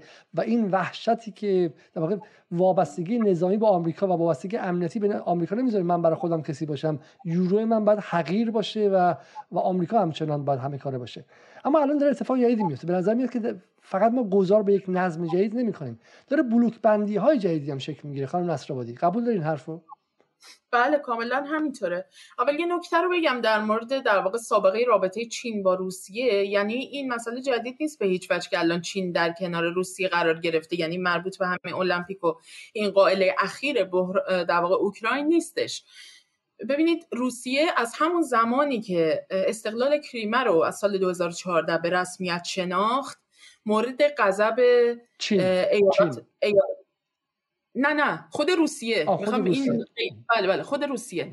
مورد غضب ایالات متحده و در واقع اون بلوک غرب به شدت قرار گرفت و از همون زمان اینها تحریم های شدیدی رو علیه روسیه در واقع مدون کردن و اعمال کردن و در اون شرایط خب به هر حال این می‌تونست به لحاظ اقتصادی فشارهایی رو به روسیه بیاره.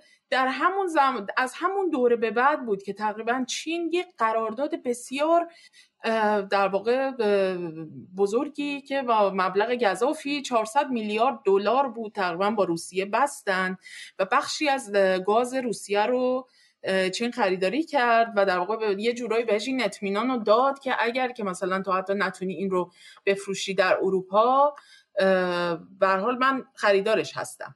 و این به هر حال برای روسیه برای اینکه بتونه از لحاظ اقتصادی این اسقوس خودش رو حفظ بکنه اهمیت زیادی داشت.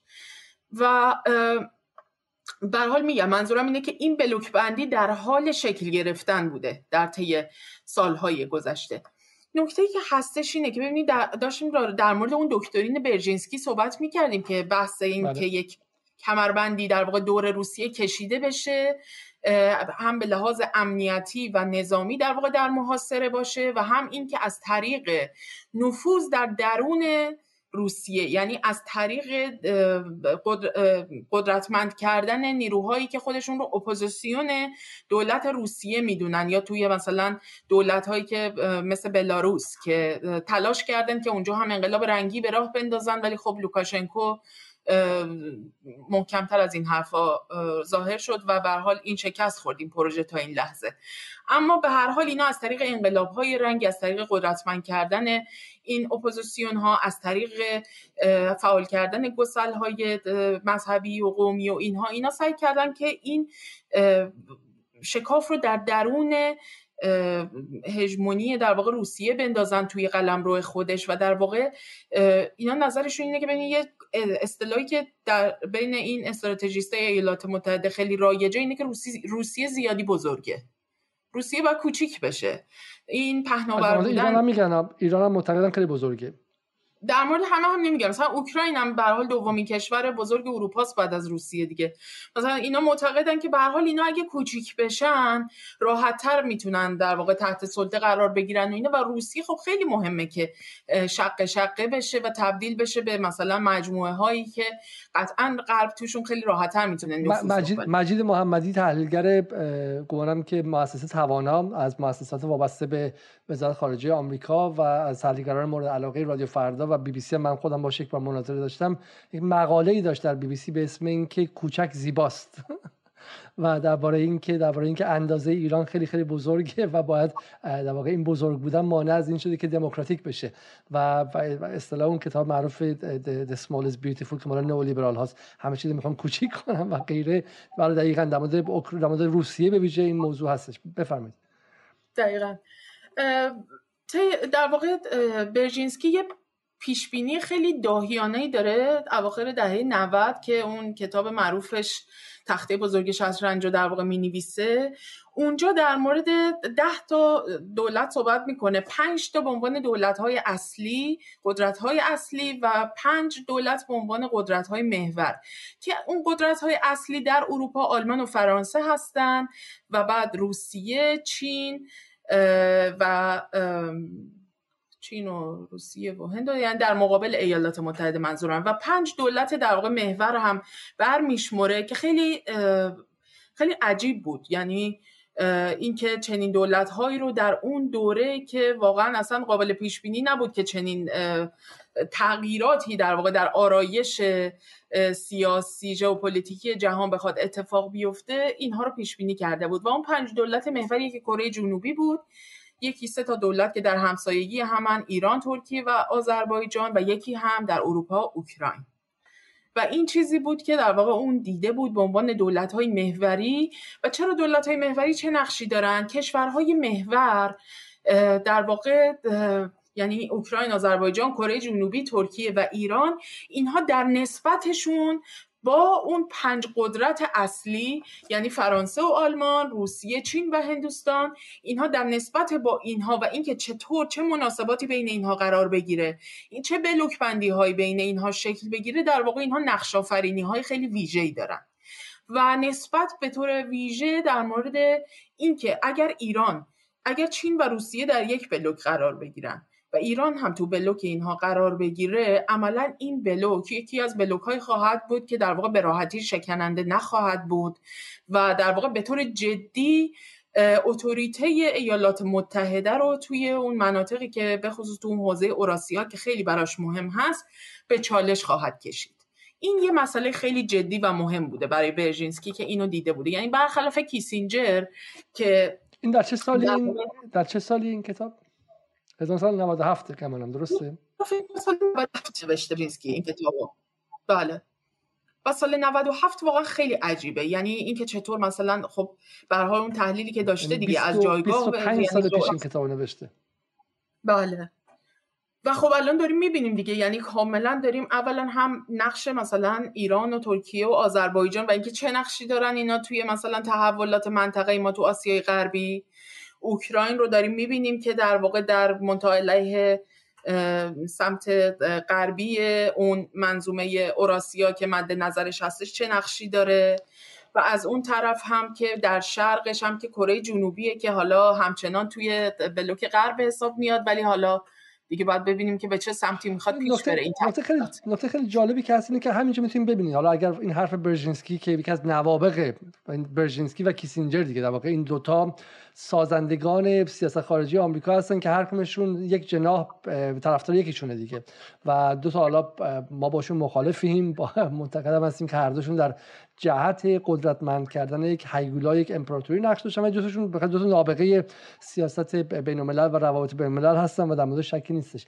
ولی اگر حرف برژینسکی درست باشه نشون میده که چون وزنه ایران اگر اضافه شه به این بحث چین و روسیه می‌تونه واقع سرنوشت نظم جهانی رو عوض کنه. اتفاقی که داره میفته اتفاقی نیستش که فقط مثلا چه می‌دونم حالا تو این 20 کشور بشن 21 کشور. درسته؟ بحث اینه که این وزنه این وزنه می‌تونه اکولیبریوم این توازن رو چنان به هم بزنه که گذار خیلی خیلی سریعتر بشه و افول آمریکا خیلی سریعتر شه. اینجاست که می‌فهمیم که دعوای داخل جمهوری اسلامی بین غربگرایان و غیر غربگرایان چقدر کلیدیه. و من اگر جای CIA بودم من اصلا نه توهمی دارم نه به تئوری توته اینها اصلا ذره معتقدم نه به این ماسون و این مزخرفات معتقدم. خب و اون ادامه یهود ستیزانه و اون چیزایی که در ایران ذهن جوانان ایران رو از داخل این رایفی پوریزمی که از داخل ذهن جوانان ایران رو مسخ کرده و چقدر خطرناکه. ما در مورد این بحث اسرائیل واقعا دیدیم که مثلا اومده اسرائیل رو چنان بزرگ کرده که جوان ایرانی فکر می‌کنه که آمریکا رو رهبر ایران. آقای خامنه‌ای میگه بحث اصلی دعوا با آمریکاست. رافی پور میگه با اسرائیل. تمام این چشم های حزب اللهی جوان به سمت اسرائیل مثلا معطوف میشه. اما اگر از این بگذریم ولی اینجا می‌تونیم ببینیم که با عدد و رقم می‌تونیم ببینیم که اگه من جای CIA بودم الان می‌رفتم دعوای بین شرقگرایان و غربگرایان ایران رو وسطش وای میستدم چون اگر غرب گرایان ایران پیروز نشن و موفق نشن با چهار تا عکس دروغین که ایران رفته خودش به روسیه فروخته و به چین فروخته ایران رو از کنار روسیه و چین نکشن عقب و مانعی نشن که اتحاد شکل بگیره. خب خیلی به نفع غرب. اگه اون اتحاد شکل بگیره عملا میشه گفتش که غرب استیلای مطلقش رو از دست خواهد داد. درسته؟ برای همین جنگ بر سر نظم جهانیه. جنگ بر سر دعوای تاجزاده و رسایی و چه می‌دونم چهار تا آدم این ور اونور نیستش.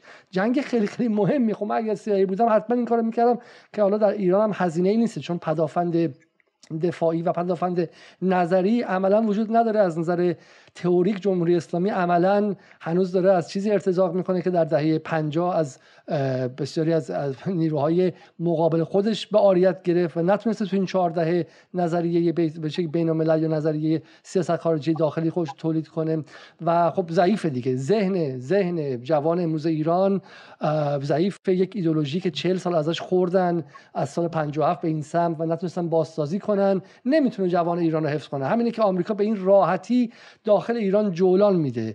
همینه که CIA با چهار تا توییت و با چهار تا پروپاگاندای دروغ در مورد اینکه طول میز رئیسی بزرگ بوده و کوچیک بوده جولان میده. همینطور که در واقع به شکلی قارت می‌کنه ذهن ایرانی ها رو با, با, با ارزان ترین جنس جنگ روانی. مقایسه کنیم با جنگ روانی که در مورد روسیه به می‌برن خیلی پیشرفته تر از جنگ روانی که داخل ایران به می‌برن. برای اینکه ذهن روسیا پیچیده تره و اونجا یه پدافند ذهنی تفکری فکری تئوریک و و به شکلی رسانه‌ای دارن در در روسیه و ما این رو و ما این رو نداریم. پس بسیار جالب. پس شما معتقدید که این این کشور محور که گفتید آذربایجان ترکیه ایران اوکراین و پنجمیش کدوم بود؟ کره جنوبی؟ کره جنوبی. این پنج تا در نظریه برژینسکی بسیار تاثیرگذار هستند. خب حالا از این که بگذریم اگر حرف ناتمام مونده این بخش بگید خب که من می‌خوام از شما فقط بپرسم که اگر اگر کار به جنگ برسه اولا چقدر احتمال میدین کار به جنگ برسه و اگر کار به جنگ برسه سناریوهای احتمالی چیست؟ ببینید روسیه زیر بار این قضیه نخواهد رفت که ناتو در این خارج نزدیک در اوکراین در خاک اوکراین بخواد پایگاه داشته باشه بیخ گوش روسیه. در نتیجه حتما در داخل خاک اوکراین اقدام اگر که چنین اتفاقی بیفته و در واقع این مذاکرات به نتیجه نرسه که اروپا منصرف کنن اوکراین رو یا در واقع به نوعی این ایده آمریکا رو پس بزنن که بخواد اوکراین عضو ناتو بشه. اگر موفق به این کار نشه قطعا یک بخشی از خاک اوکراین رو به حال اشغال می‌کنه و در واقع این رو تبدیلش می‌کنه به یک منطقه حائلی بین خودش و مرزهای روسیه. و اگر که اون دوتا نقشه که در واقع داشتیم که در موردش صحبت می‌کردیم که چه سناریوهایی رو پیش بینی کردن به حال کسانی که استراتژیست های مختلفی که راجع به این موضوع دارن گمان زنی می‌کنن گمانم یکیش این بود درسته؟ بله درسته ببینید خب یه سناریو که اصلا اینه که در واقع یکی از اولین سناریوهایی که وجود داره اینه که روسیه این نیروهایی که در مرز شرقی و حالا شمالی اوکراین به نوعی مستقر کرده اینها رو عقب اینا فعلا عقب نشینی بکنن یه کمی از مرز فاصله بگیرن تا اینکه ببینن نتایج مذاکرات چی میشه. یعنی دست کم به شکل موقت این نیروها رو از مرز اوکراین دور کنه فاصله بده. یک سناریوی دیگه اینه که یک سری از نیروهایی که به عنوان حالا حافظ صلح هستن پیس کیپر هستن یه بخش از نیروهای نظامی روسیه رو وارد همون ایالت در واقع جدایی طلب و خودمختار دنباس بکنه و اینها اونجا باشن در کنار اون نیروهای جدایی طلب تا منتظر بشن ببینن نتایج مذاکرات چه خواهد شد. یعنی در واقع حضور روسیه محدود باشه به همون ایالت دنباس و همون دوتا جمهوری لوگانسک و دونتسک در مورد روی نقشه حرف می‌زنید درسته الان در واقع هنوز به این قسمت مسیر نرسیدم ولی کن بله. در واقع داشتم در مورد این موضوع صحبت می‌کردم که اون منطقه که الان توی این نقشه هاشور زده شده است فکر می‌کنم این همون بله. قسمت بله این قسمت این همون ایالت دنباسه که در شرق اوکراین قرار داره در مرز روسیه و در واقع اون دوتا جمهوری لوگانس و دونسک اینجا هستن که خودمختار و جدایی طلب هستن و تمایل هم حتی دارن که. یه چیز جالب هم یادم اومد که بگم. حالا بعد میگم اینو. سری سری بگید سری بگید چون دیگه وقت دیگه تقریبا رو به آخره.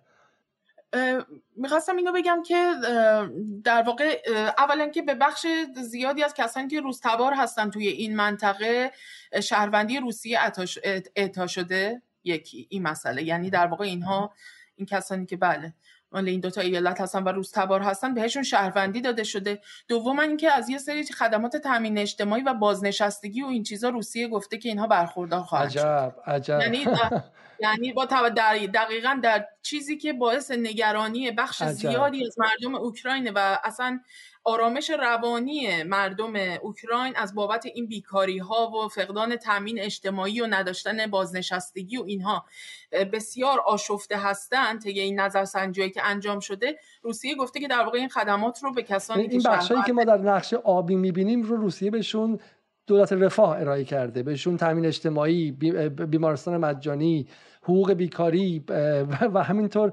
و یه حالا من باز نمی‌خوام منبر برم ولی یک تفاوت پوتین با با به شکلی حکومت ایران اینه اینه که پوتین هنوز هم در بسیاری از نظرسنجی ها 80 درصد محبوبیت در داخل روسیه داره.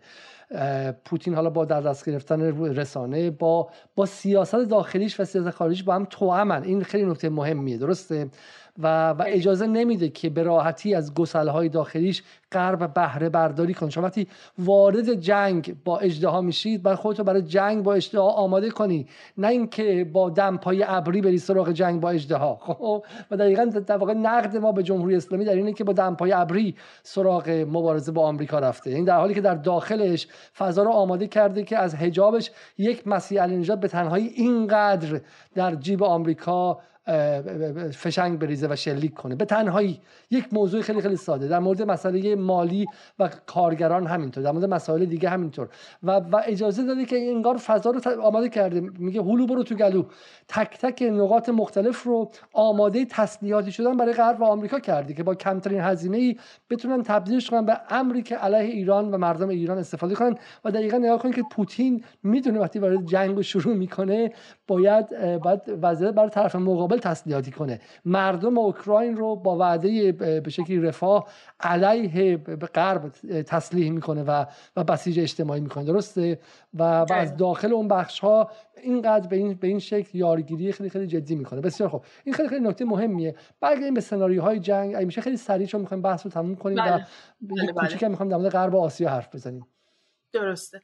ببینید سناریوی سوم هم اینه که در واقع اون من روسیه وارد خاک اوکراین بشه از سمت شرق و علاوه بر این که در واقع اون ایالت دونباس رو در واقع وارد شده و می‌گیره که به هر حال جدای طلبا اونجا مایل هستن که این اتفاق بیفته تا به هر حال نمی‌تونه تا اونجا در واقع متوقف بشه و تا اون رودخونه که در وسط نقشه می‌بینیم رودخونه دنیپر تا اونجا در واقع روسیه باید بیاد جلو و یه محدوده ای رو هم در واقع علاوه بر اون ایالت برای اینکه در واقع ممکنه که اون ایالت زمیمه بشه به خاک روسیه یه منطقه ای رو هم در واقع حد فاصل اون ایالت تا رودخونه دنیپر رو به یه منطقه حائل تبدیل بکنه و نیروهاش رو در واقع اینجا مستقر بکنه. بسیار خوب. بله بله. در این نقشه ما در نقشه دنیپر می‌بینیم رودخانه دنیپر بله. سناریوی سوم اینه که روسیه در واقع دیگه تا مثلا این کدوم نقشه است؟ نقشه رودخانه دنپره بله و این دیگه نقشه که در واقع نشون میده که هم از سمت شمال اوکراین یعنی از سمت بلاروس در واقع بخواد بیاد هم از سمت از سمت شرق در واقع بخواد اقدام بکنه و هم این که از سمت جنوب یعنی اون سه تا بندر کلیدی و استراتژیک اوکراین که ماریوپول هست خرسون هست و تا اودسا در واقع بتونه اون کرانه جنوبی رو هم از لحاظ دریایی در, در واقع رابطه اوکراین رو به نوعی قطع بکنه با دریای سیاه و در واقع تمام این محدوده ها رو هم اشغال بکنه. یک حالت دیگه این هستش که در واقع دیگه مثلا تا به سمت کیف نره از سمت شمال فقط همون کرانه دریایی رو تا همون محدوده خودمختاری که تو مولداوا گفتیم تو مولداوی ترانسدنیستریا تا اونجا که در واقع اودسا الان تو این نقشه معلوم نیست ولی کن تقریبا در نزدیکی اونجا قرار می‌گیره. تا اودسا بیاد و اون کرانه رو بگیره و دیگه به کیف نره از سمت شمال. فقط اون کرانه جنوبی رو بگیره و به این ترتیب رابطه اوکراین رو کامل قطع بکنه با دریای سیاه. یه جوری شریان اقتصادی اوکراین از سمت دریا و اروپا در واقع قطع میشه از سمت دریای سیاه و این از لحاظ اقتصادی این هم خیلی مسئله ایجاد می‌کنه برای اوکراین. بسیار عالی. یه نقشه دیگه ای نبود آیا احیانا؟ یه نقشه دیگه بود که همون واقع نقشه این آها. نقشه فکر گازی بود که با هم بله این نه نه. اینجا ما نیروهای ناتو رو داریم و تعداد نیروهای ناتو رو داریم که همون شما گفتید غیر قابل مقایسه است نیروهای بخش غربی روسیه 65000 تا بخش جنوبی 75000 تا در مقابل مثلا لاتفیا و که 1400 تا مثلا شوخیه از میان نقشه های دیگه که داشتیم این بخش نیروهای ناتو بوده پایگاه های ناتو بود که آماده دارن میشن در اطراف اوکراین. یک بار دیگه نگاه کنید که در تمامی این چند هفته از اگرشن یا زیاده خواهی وحشیگری و به شکلی جنگ طلبی روسیه گفتم و فقط شما نگاه کنید که چند پایگاه ناتو در اونجا هستش. از جمله مثلا بیام 6 تا از به شکلی 6 از هواپیماهای ناتو کانادا. مثلا کانادا در اونجا چی کار داره؟ در در مرز اوکراین باور نکردنیه. و نه ما دیگه نقشه در اینجا نداشتیم. اگر میشه این بخش رو اینجا تموم کنید که من یه نکته کوچیک راجع به اودسا بگم. اودسا اودسا یکی از در واقع بندرهای کلیدی در کرانه جنوبی اوکراینه که از لحاظ تاریخی که خب برای روسیه بسیار اهمیت داره چون اصلا یه بخشی از اون تاریخ و فرهنگ آها اینجا دقیقا بله. این کرانه جنوبی خیلی اهمیت داره به خاطر اینکه هم از سمت اون در واقع اون ایالت خودمختار ترانسدنیستریا در واقع اقدام می‌کنه هم از سمت کریمه که در واقع اون سه تا بندر اصلی اودسا و خرسون و ماریوپول رو در واقع می‌گیره. و به این ترتیب کل دریای سیاه در سیطره روسیه قرار می‌گیره به این ترتیب و دسترسی اوکراین کامل قطع میشه.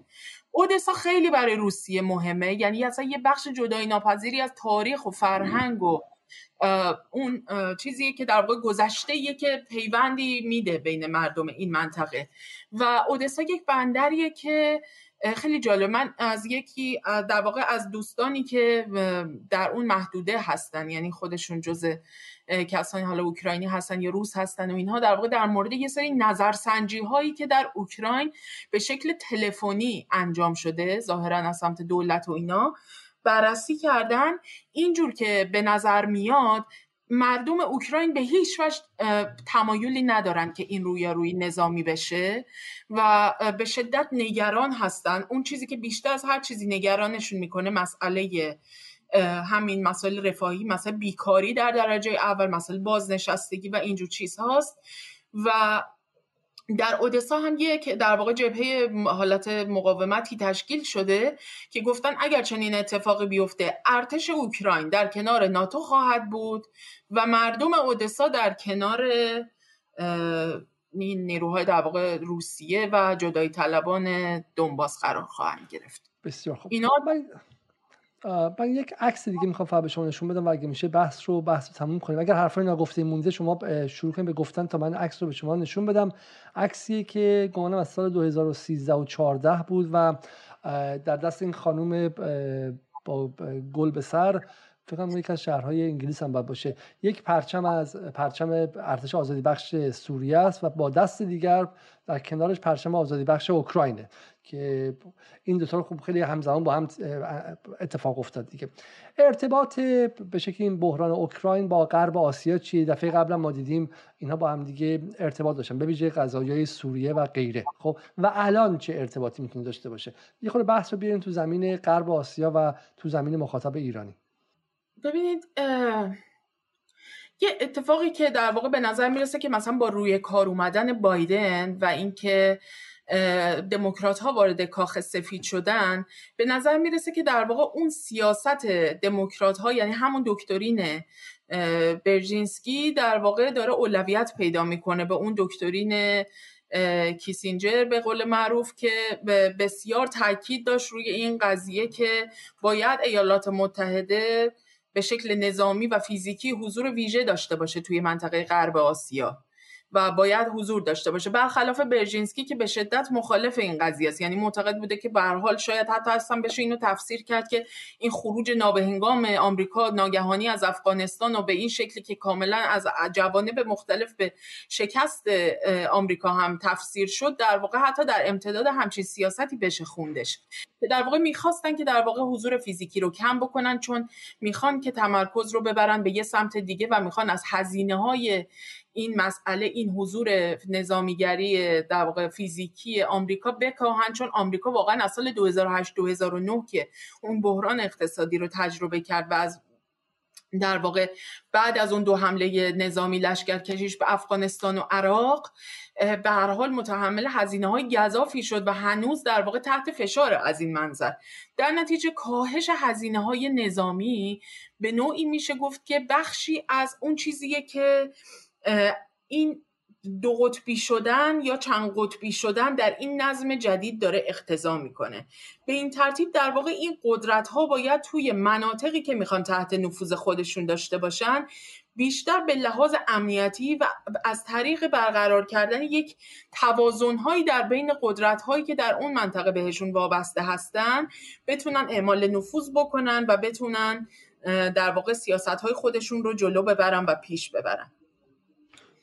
از این نظر ببینید برای مثلا روسیه خب در به همراه ایران در سوریه خیلی حضورش مهم بود. یعنی برای جمهوری خواهان ایده معتقدن که اصلا روس... روسیه وارد سوریه شد که وزنه رو در اوکراین عوض کنه. خب در واقع یک جبهه جدید باز کرد.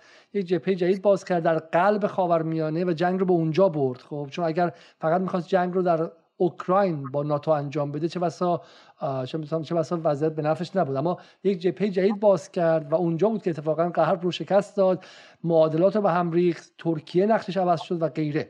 و حالا من به این علت میگم به بخش پایانی که الان همه چشم ها به, دو جبهه اصلی است. جبهه اصلی که من معتقدم که جبهه و تضاد اصلی خواهد بود جبهه چین شرقی است تایوان. هر وقت شما در رسانه های غرب شنیدید که چین داره به مرز هوایی تایوان حمله می‌کنه. باید بدونید که غرب می‌خواد بیاد و تعرض کنه. غرب می‌خواد بیاد و به شکلی اون جنگ رو به سمت نقطه اصلی ببره. من حتی فکر می‌کنم که اوکراین یک جبهه اصلی نیستش. درسته؟ جبهه دومه. و و برای واقع توازن بخشی به این دو هم هنوز که هنوز, هنوز ممکنه که غرب آسیا فعال شه در لحظه سوالم از شما اینه. آیا به گفته آن بسیار از تحلیلگران دیگه غرب آسیا کلا منفعل و خنثی شده یا اینکه نه؟ ممکنه که جبهه سومی و واقع باشه؟ همونطور در سال 2014 دیدیم. خب روسیه یا چین وارد غرب آسیا شدن برای اینکه توازن رو در اینجا به هم بزنن. دموکرات مثلا این و دسته برژینسکی به شدت مخالف حضور نظامی آمریکا در عراق بودند برای مثال. برخلاف حضور در واقع دخالتی که داشت در افغانستان علیه شوروی. و یا مثلا در مورد به نوعی حضورش مثلا در دخالتش در اجازه میدیم اگه لازم به این همسایه ما سر صدا می‌کنه من تا من تا اونجا من تعدادی از پیام های مخاطبان رو بخونم تا شما برگردید و و برگردیم به برگردیم به بحث مخاطبان تا اینکه خانم نصرآبادی برگردن به بحث. و سعی می‌کنیم که حالا بحث اوکراین رو در روزهای دیگه هم ادامه بدیم. علت اهمیت بحث اوکراین بیش از هر چیزی که اون تصویر کلان رو و تصویر بزرگتر رو در روابط بین الملل به ما میده. خطر وضعیت امروز ایران که توسط رسانه های خاصی هم افکار عمومی هدایت میشن اینه که ما رو به صورت خیلی آمدانه زاویه دید ما رو در این سه درجه دعوای بین تایزاده و آیت جنتی سر قضیه شورای نگهبان می‌ذارن میمونه. دعوای بعدی سر بحث فرهنگی بین علم الهدا و غیره. و تصویر ما و چه و واقع دید ما چنان fixate میشه چنان فیکس میشه و ثبت میشه روی نقاط که نمی‌تونیم بفهمیم که تصویر بزرگتر چیه. اگه تصویر بزرگتر رو ببینیم متوجه میشیم که چرا مثلا گاها ما رو بردن رو اونجا. همونطور که میگن وقتی که در داخل می‌خوان فساد بزرگ انجام بدن صاحبان رسانه های بزرگ ذهن رو به جای خاصی می‌برن یک موضوع سلبریتی یک رسوایی. در غرب هم همینطوره. رسوایی جنسی که خیلی جذابه.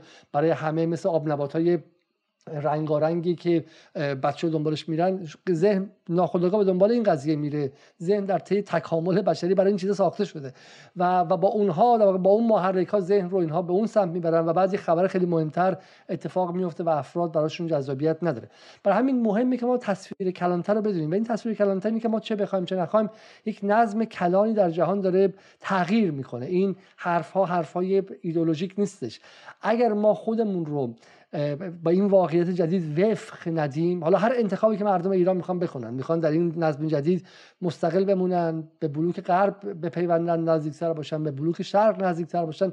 اما فهم این قضیه اگر نباشه تحلیل ها دچار دچار خطای تحلیلی خیلی خیلی جدی میشن برای همینه که ما از این به بعد سعی می‌کنیم که روی خود نظم بین الملل و سطح کلی کلان بین الملل هم و در شطرنج و بازی بزرگ هم حرف بزنیم. همونطور که بازی بزرگ در قرن 19 هم بازی بزرگ بین روسیه تزاری و بریتانیایی کبیر بود در ایران و ما بینشون پرس شده بودیم. بعد وارد جنگ سرد بین شوروی و آمریکا شدیم و الان هم یک بازی بزرگ مهمی در حال شکلگیری و ما در واقع تو اوپنینگ این شطرنج هستیم. تو لحظات مقدماتی این شطرنج هستیم. خانم نصرآبادی جنبندی کنیم تا اینکه بحث تموم کنیم و بقیه‌اش رو در کلاپاس ادامه بدیم.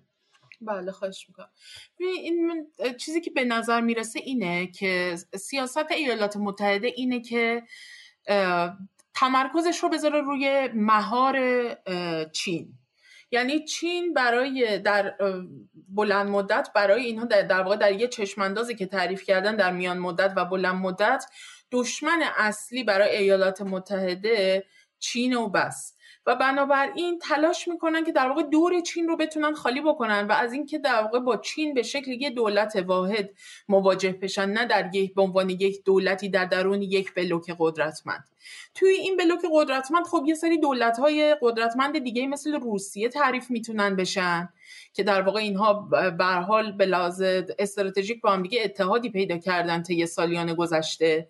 و همینطور دولت های در واقع محور حالا طبق اون تئوری دولت هایی مثل ایران هم می‌تونن در درون این بلوک قرار بگیرن که اینها به هر حال در اون منطقه هایی که دیگه ایالات متحده نمی‌خواد به اون شکل گذشته حضور فیزیکی داشته باشه اینها می‌تونن موثر باشن و نقش بازی بکنن. حالا ایالات متحده در واقع می‌خواد چیکار کنه؟ مثلا با تدارک دیدن مثلا یک وضعیت یه قائله مثل اوکراین از این بحران می‌خواد این استفاده رو ببره که در واقع اوکراین رو تبدیل بکنه به یک باطلاق برای روسیه. بیاد در محدوده در این حیات خلوت خودش در واقع گرفتار بشه گیر بکنه؟ تمرکزش اوکراین رو تبدیل کنه به باطلاق برای روسیه. در در خود مرز خودش بله. می‌خواد باطلاق روسیه کنه. دقیقا. اینو تبدیلش بکنه به یه باطلاقی برای روسیه. و خب وقتی که روسیه اونجا بخواد گیر بکنه احیانا اگر نیازمند این باشه که همکاری یا کمکی به سمتش در واقع بیاد قاعدتا باید از سمت چین بهش کمکی بشه. و خب این باعث میشه که بخشی از اون توان چین هم گرفته بشه به سمت روسیه. از طرف دیگه روسیه مجبوره که به هر حال عقب بشین از منطقه غرب آسیا و از جاهای محدوده های مثل سوریه یا در واقع دیگه برای مثلا خلیج فارس و این محدوده برنامه نداشته باشه و بتونه تمرکزش رو بذاره برای اینکه از اون باطلاق بیرون بیاد. و اینجاست که ایالات متحده می‌تونه از یه طرف خیالش راحت باشه که به حال یک آرایشی که مد نظرش هستش توی منطقه به وجود اومده و برقراره. از طرف دیگه تمرکز رو ببره روی چین. و بره و در دریای چین و اون محدوده و بره اون جنگ اصلی رو پیگیری خیلی, خیلی, خیلی معنی میده. پس در اوکراین جایی که روسیه باش مشغول میشه و روسیه نمی‌تونه متحدی باشه که به چین کمک برسونه درسته؟ و در واقع جبهه‌ای که اگر ف... پس ممکنه که اوکراین فعال بمونه. یعنی ممکنه که ما اخبار اوکراین رو هر روز هر روز هر روز بشنویم. درسته؟ ممکنه بله با توجه به اینکه به حال تا همین الانش هم اوکراین حدود هشت ساله که در واقع یک استخونی لای زخم مونده. در واقع ممکنه که به حال تا زمانی که اینها یه تغییری توی این بالانس بخواد به وجود بیاد به حال از اوکراین همچنان یه همچین استفاده بخوان ببرن. باید ببینیم که چی میشه. بسیار عالی. خب ما این بحث رو ادامه خواهیم داد. من فقط یک نکته ای بتونم پیدا کنم و بخونم برای شما شاید, شاید کمک می‌کرد. و اون هم جمله ایست از جورج اورول نویسنده خیلی خیلی معروف انگلیسی که در گمانم در سال 1943 زمانی در بی بی سی کار می‌کرد. و اونجا میگه که بی بی سی خب بهترین پروپاگاندای قوی ترین پروپاگاندای جهانه. و اشاره می‌کنه به داستانی. میگه که ما هر روز درباره تعرض ژاپن به روسیه می نویسیم اون موقع ژاپن در جبهه آلمان نازی بود و روسیه در جبهه متحدین و در کنار آمریکا و انگلیس و فرانسه حالا فرانسه و خیلی نکته خیلی, خیلی جالبی که میگه که ما این رو هر روز از این صحبت می‌کنیم که ژاپن می‌خواد به روسیه حمله کنه. و اگر این اتفاق نیفته خب ولی ما میگیم ما ذهن رو آماده کردیم زمین سازی کردیم. اگر فردا روسیه به ژاپن حمله کنه یا متحدین به ژاپن حمله کنن ما میگیم در دفاع از خودشون بوده. متوجه هستید؟ خب وقتی شما هر روز یک نفر رو به عنوان اگرسر به عنوان متهاجم به مخاطب می‌دید فردا اگه به اون متخاصم حمله کنید میگن خب در دفاع از خودتون بوده دیگه درسته؟ اگر شما هر روز بگین جمهوری اسلامی داره در منطقه شیطنت می‌کنه داره در منطقه تعرض می‌کنه با حزب الله فلان می‌کنه فردا مشتکی هم که به جمهوری اسلامی می‌زنه میگه در دفاع از خودمون بوده درسته؟ برای همین به نظر میاد که زمین سازی رسانه‌ای برای اوکراین خیلی چیز جالبیه و واقعا یک درسی که هر روز دارن روسیه رو به عنوان نیروی متخاصم و اشغالگر در ذهن مخاطبان مینشونن که اگر فردا روزی هم ناتو رسما اوکراین رو اشغال کرد واقعیت معکوس شه و این به در تصویرش تصویر دفاع از مردم اوکراین مقابل اشغالگری روسیه باشه. این رو هم باید در نظر بگیریم و اون چیزی که خانم نصرآبادی میگن اگر اینطور باشه پس احتمال داره که این داستان اوکراین حداقل در سطح جنگ رسانه‌ای امری ادامه دار شه. برای مدتی ما این خبر رو بشنویم و چون هر روزی که خبر اوکراین میشنویم اجازه میده اجازه میده که در چین آمریکا راحتتر فعالیت کنه در در در جبهه چین. بسیاری. خیلی خیلی ممنون تا این لحظه. حدودا 900 نفر برنامه نگاه می‌کردن. اصلا من شخصا دلگیرم از اینکه فقط حدود 300 نفرشون برنامه رو لایک کردن لایک کردن شما مهمترین کمک به شما کمکی که به ما می‌کنید برای اینکه برنامه ها در الگوریتم ها دیده شه. اینکه برنامه های ما که احتمالا از نظر سردبیری هر قسمتش اندازه یک ماه برنامه های کل تلویزیون افق و کل برنامه های جهان آرام من به عنوان کسی جهان آرام قبلا رفتم و سردبیریش یک دقیقه هم طول نکشیده. می‌دونم که هر کم از برنامه های جدال که من به تنهایی با دو تا از دوستان که در ایران حقوقشون ماهی دو میلیون تومان هم بیشتر نیستش انجام میدیم از یک شبکه جمهوری اسلامی و دوست از برنامه رادیو فردا اینا کار سردبیری داره. ولی اینکه این برنامه فقط ده تا دیده میشه به خاطر اینکه شما از یک لایک زدن هم دریغ دارید. لایک شماست که اجازه میده که یوتیوب اصلا ما رو نشون بده یا نده. در صورت ما به همین مخاطب اندک و به شکلی نخبه بسنده می‌کنیم. فضایی هستش که بالاخره فضای رسانه ایران ذهن های ایرانی ها در حال حاضر خودش در اشغال به سر می‌بره. اشغال نیروی داخلی نیروی خارجی و غیره و سخن مستقل و حق گفتن کار آسانی نیستش و ما چشممون به اینه که مخاطب خاص و مستقل این حرف رو بگیره و اون خودش پخش کنه. خیلی خیلی ممنون خانم نصر که تا این لحظه در کنار ما بودیم و چه چیزی بهتر از این که در روز 22 بهمن شما مهمان ما بوده باشید و یک بار تشکر می‌کنم و تا برنامه دیگه اگه جمله می‌خواد بگید بگید که من برنامه رو به پایان برسونم و مخاطبان در کلاپاس ببینم. من والا راستش خیلی همیشه یه چیزایی می‌خوام بگم ولی خب فراموش هم میشه بعضی از نکات مهمتر و اینا دیگه یادداشت کرده یه سری چیزا ولی خب به حال ممکن از ذهنم پریده باشه بعضی حرفام نصف نیمه مونده باشه. یا یه جاهای حرفم گنگ بوده باشه. به حال از بینندگان و شنوندگان برنامهتون از این بابت عذر می‌خوام و حالا امیدوارم که به حال با دوستان برنامه بعدی. امیدوارم که شما بازم دعوت من رو بپذیرید و این گفتگو ادامه پیدا کنم. شب و روز همه خوش تا برنامه بعدی که احتمال داره فردا شب باشه با آقای هومن زندیه درباره بحث پناهجویان و سیاست های مهاجر ستیز جدید در غرب. و اینکه آیا بعد از مهاجرت پناهجویان واقعا به ساحل امنی می‌رسن یا نه احتمالا فردا شب خواهد بود. حالا تبلیغش خواهید دید. شب روز شما خوش. تا برنامه دیگر خدا نگهدار.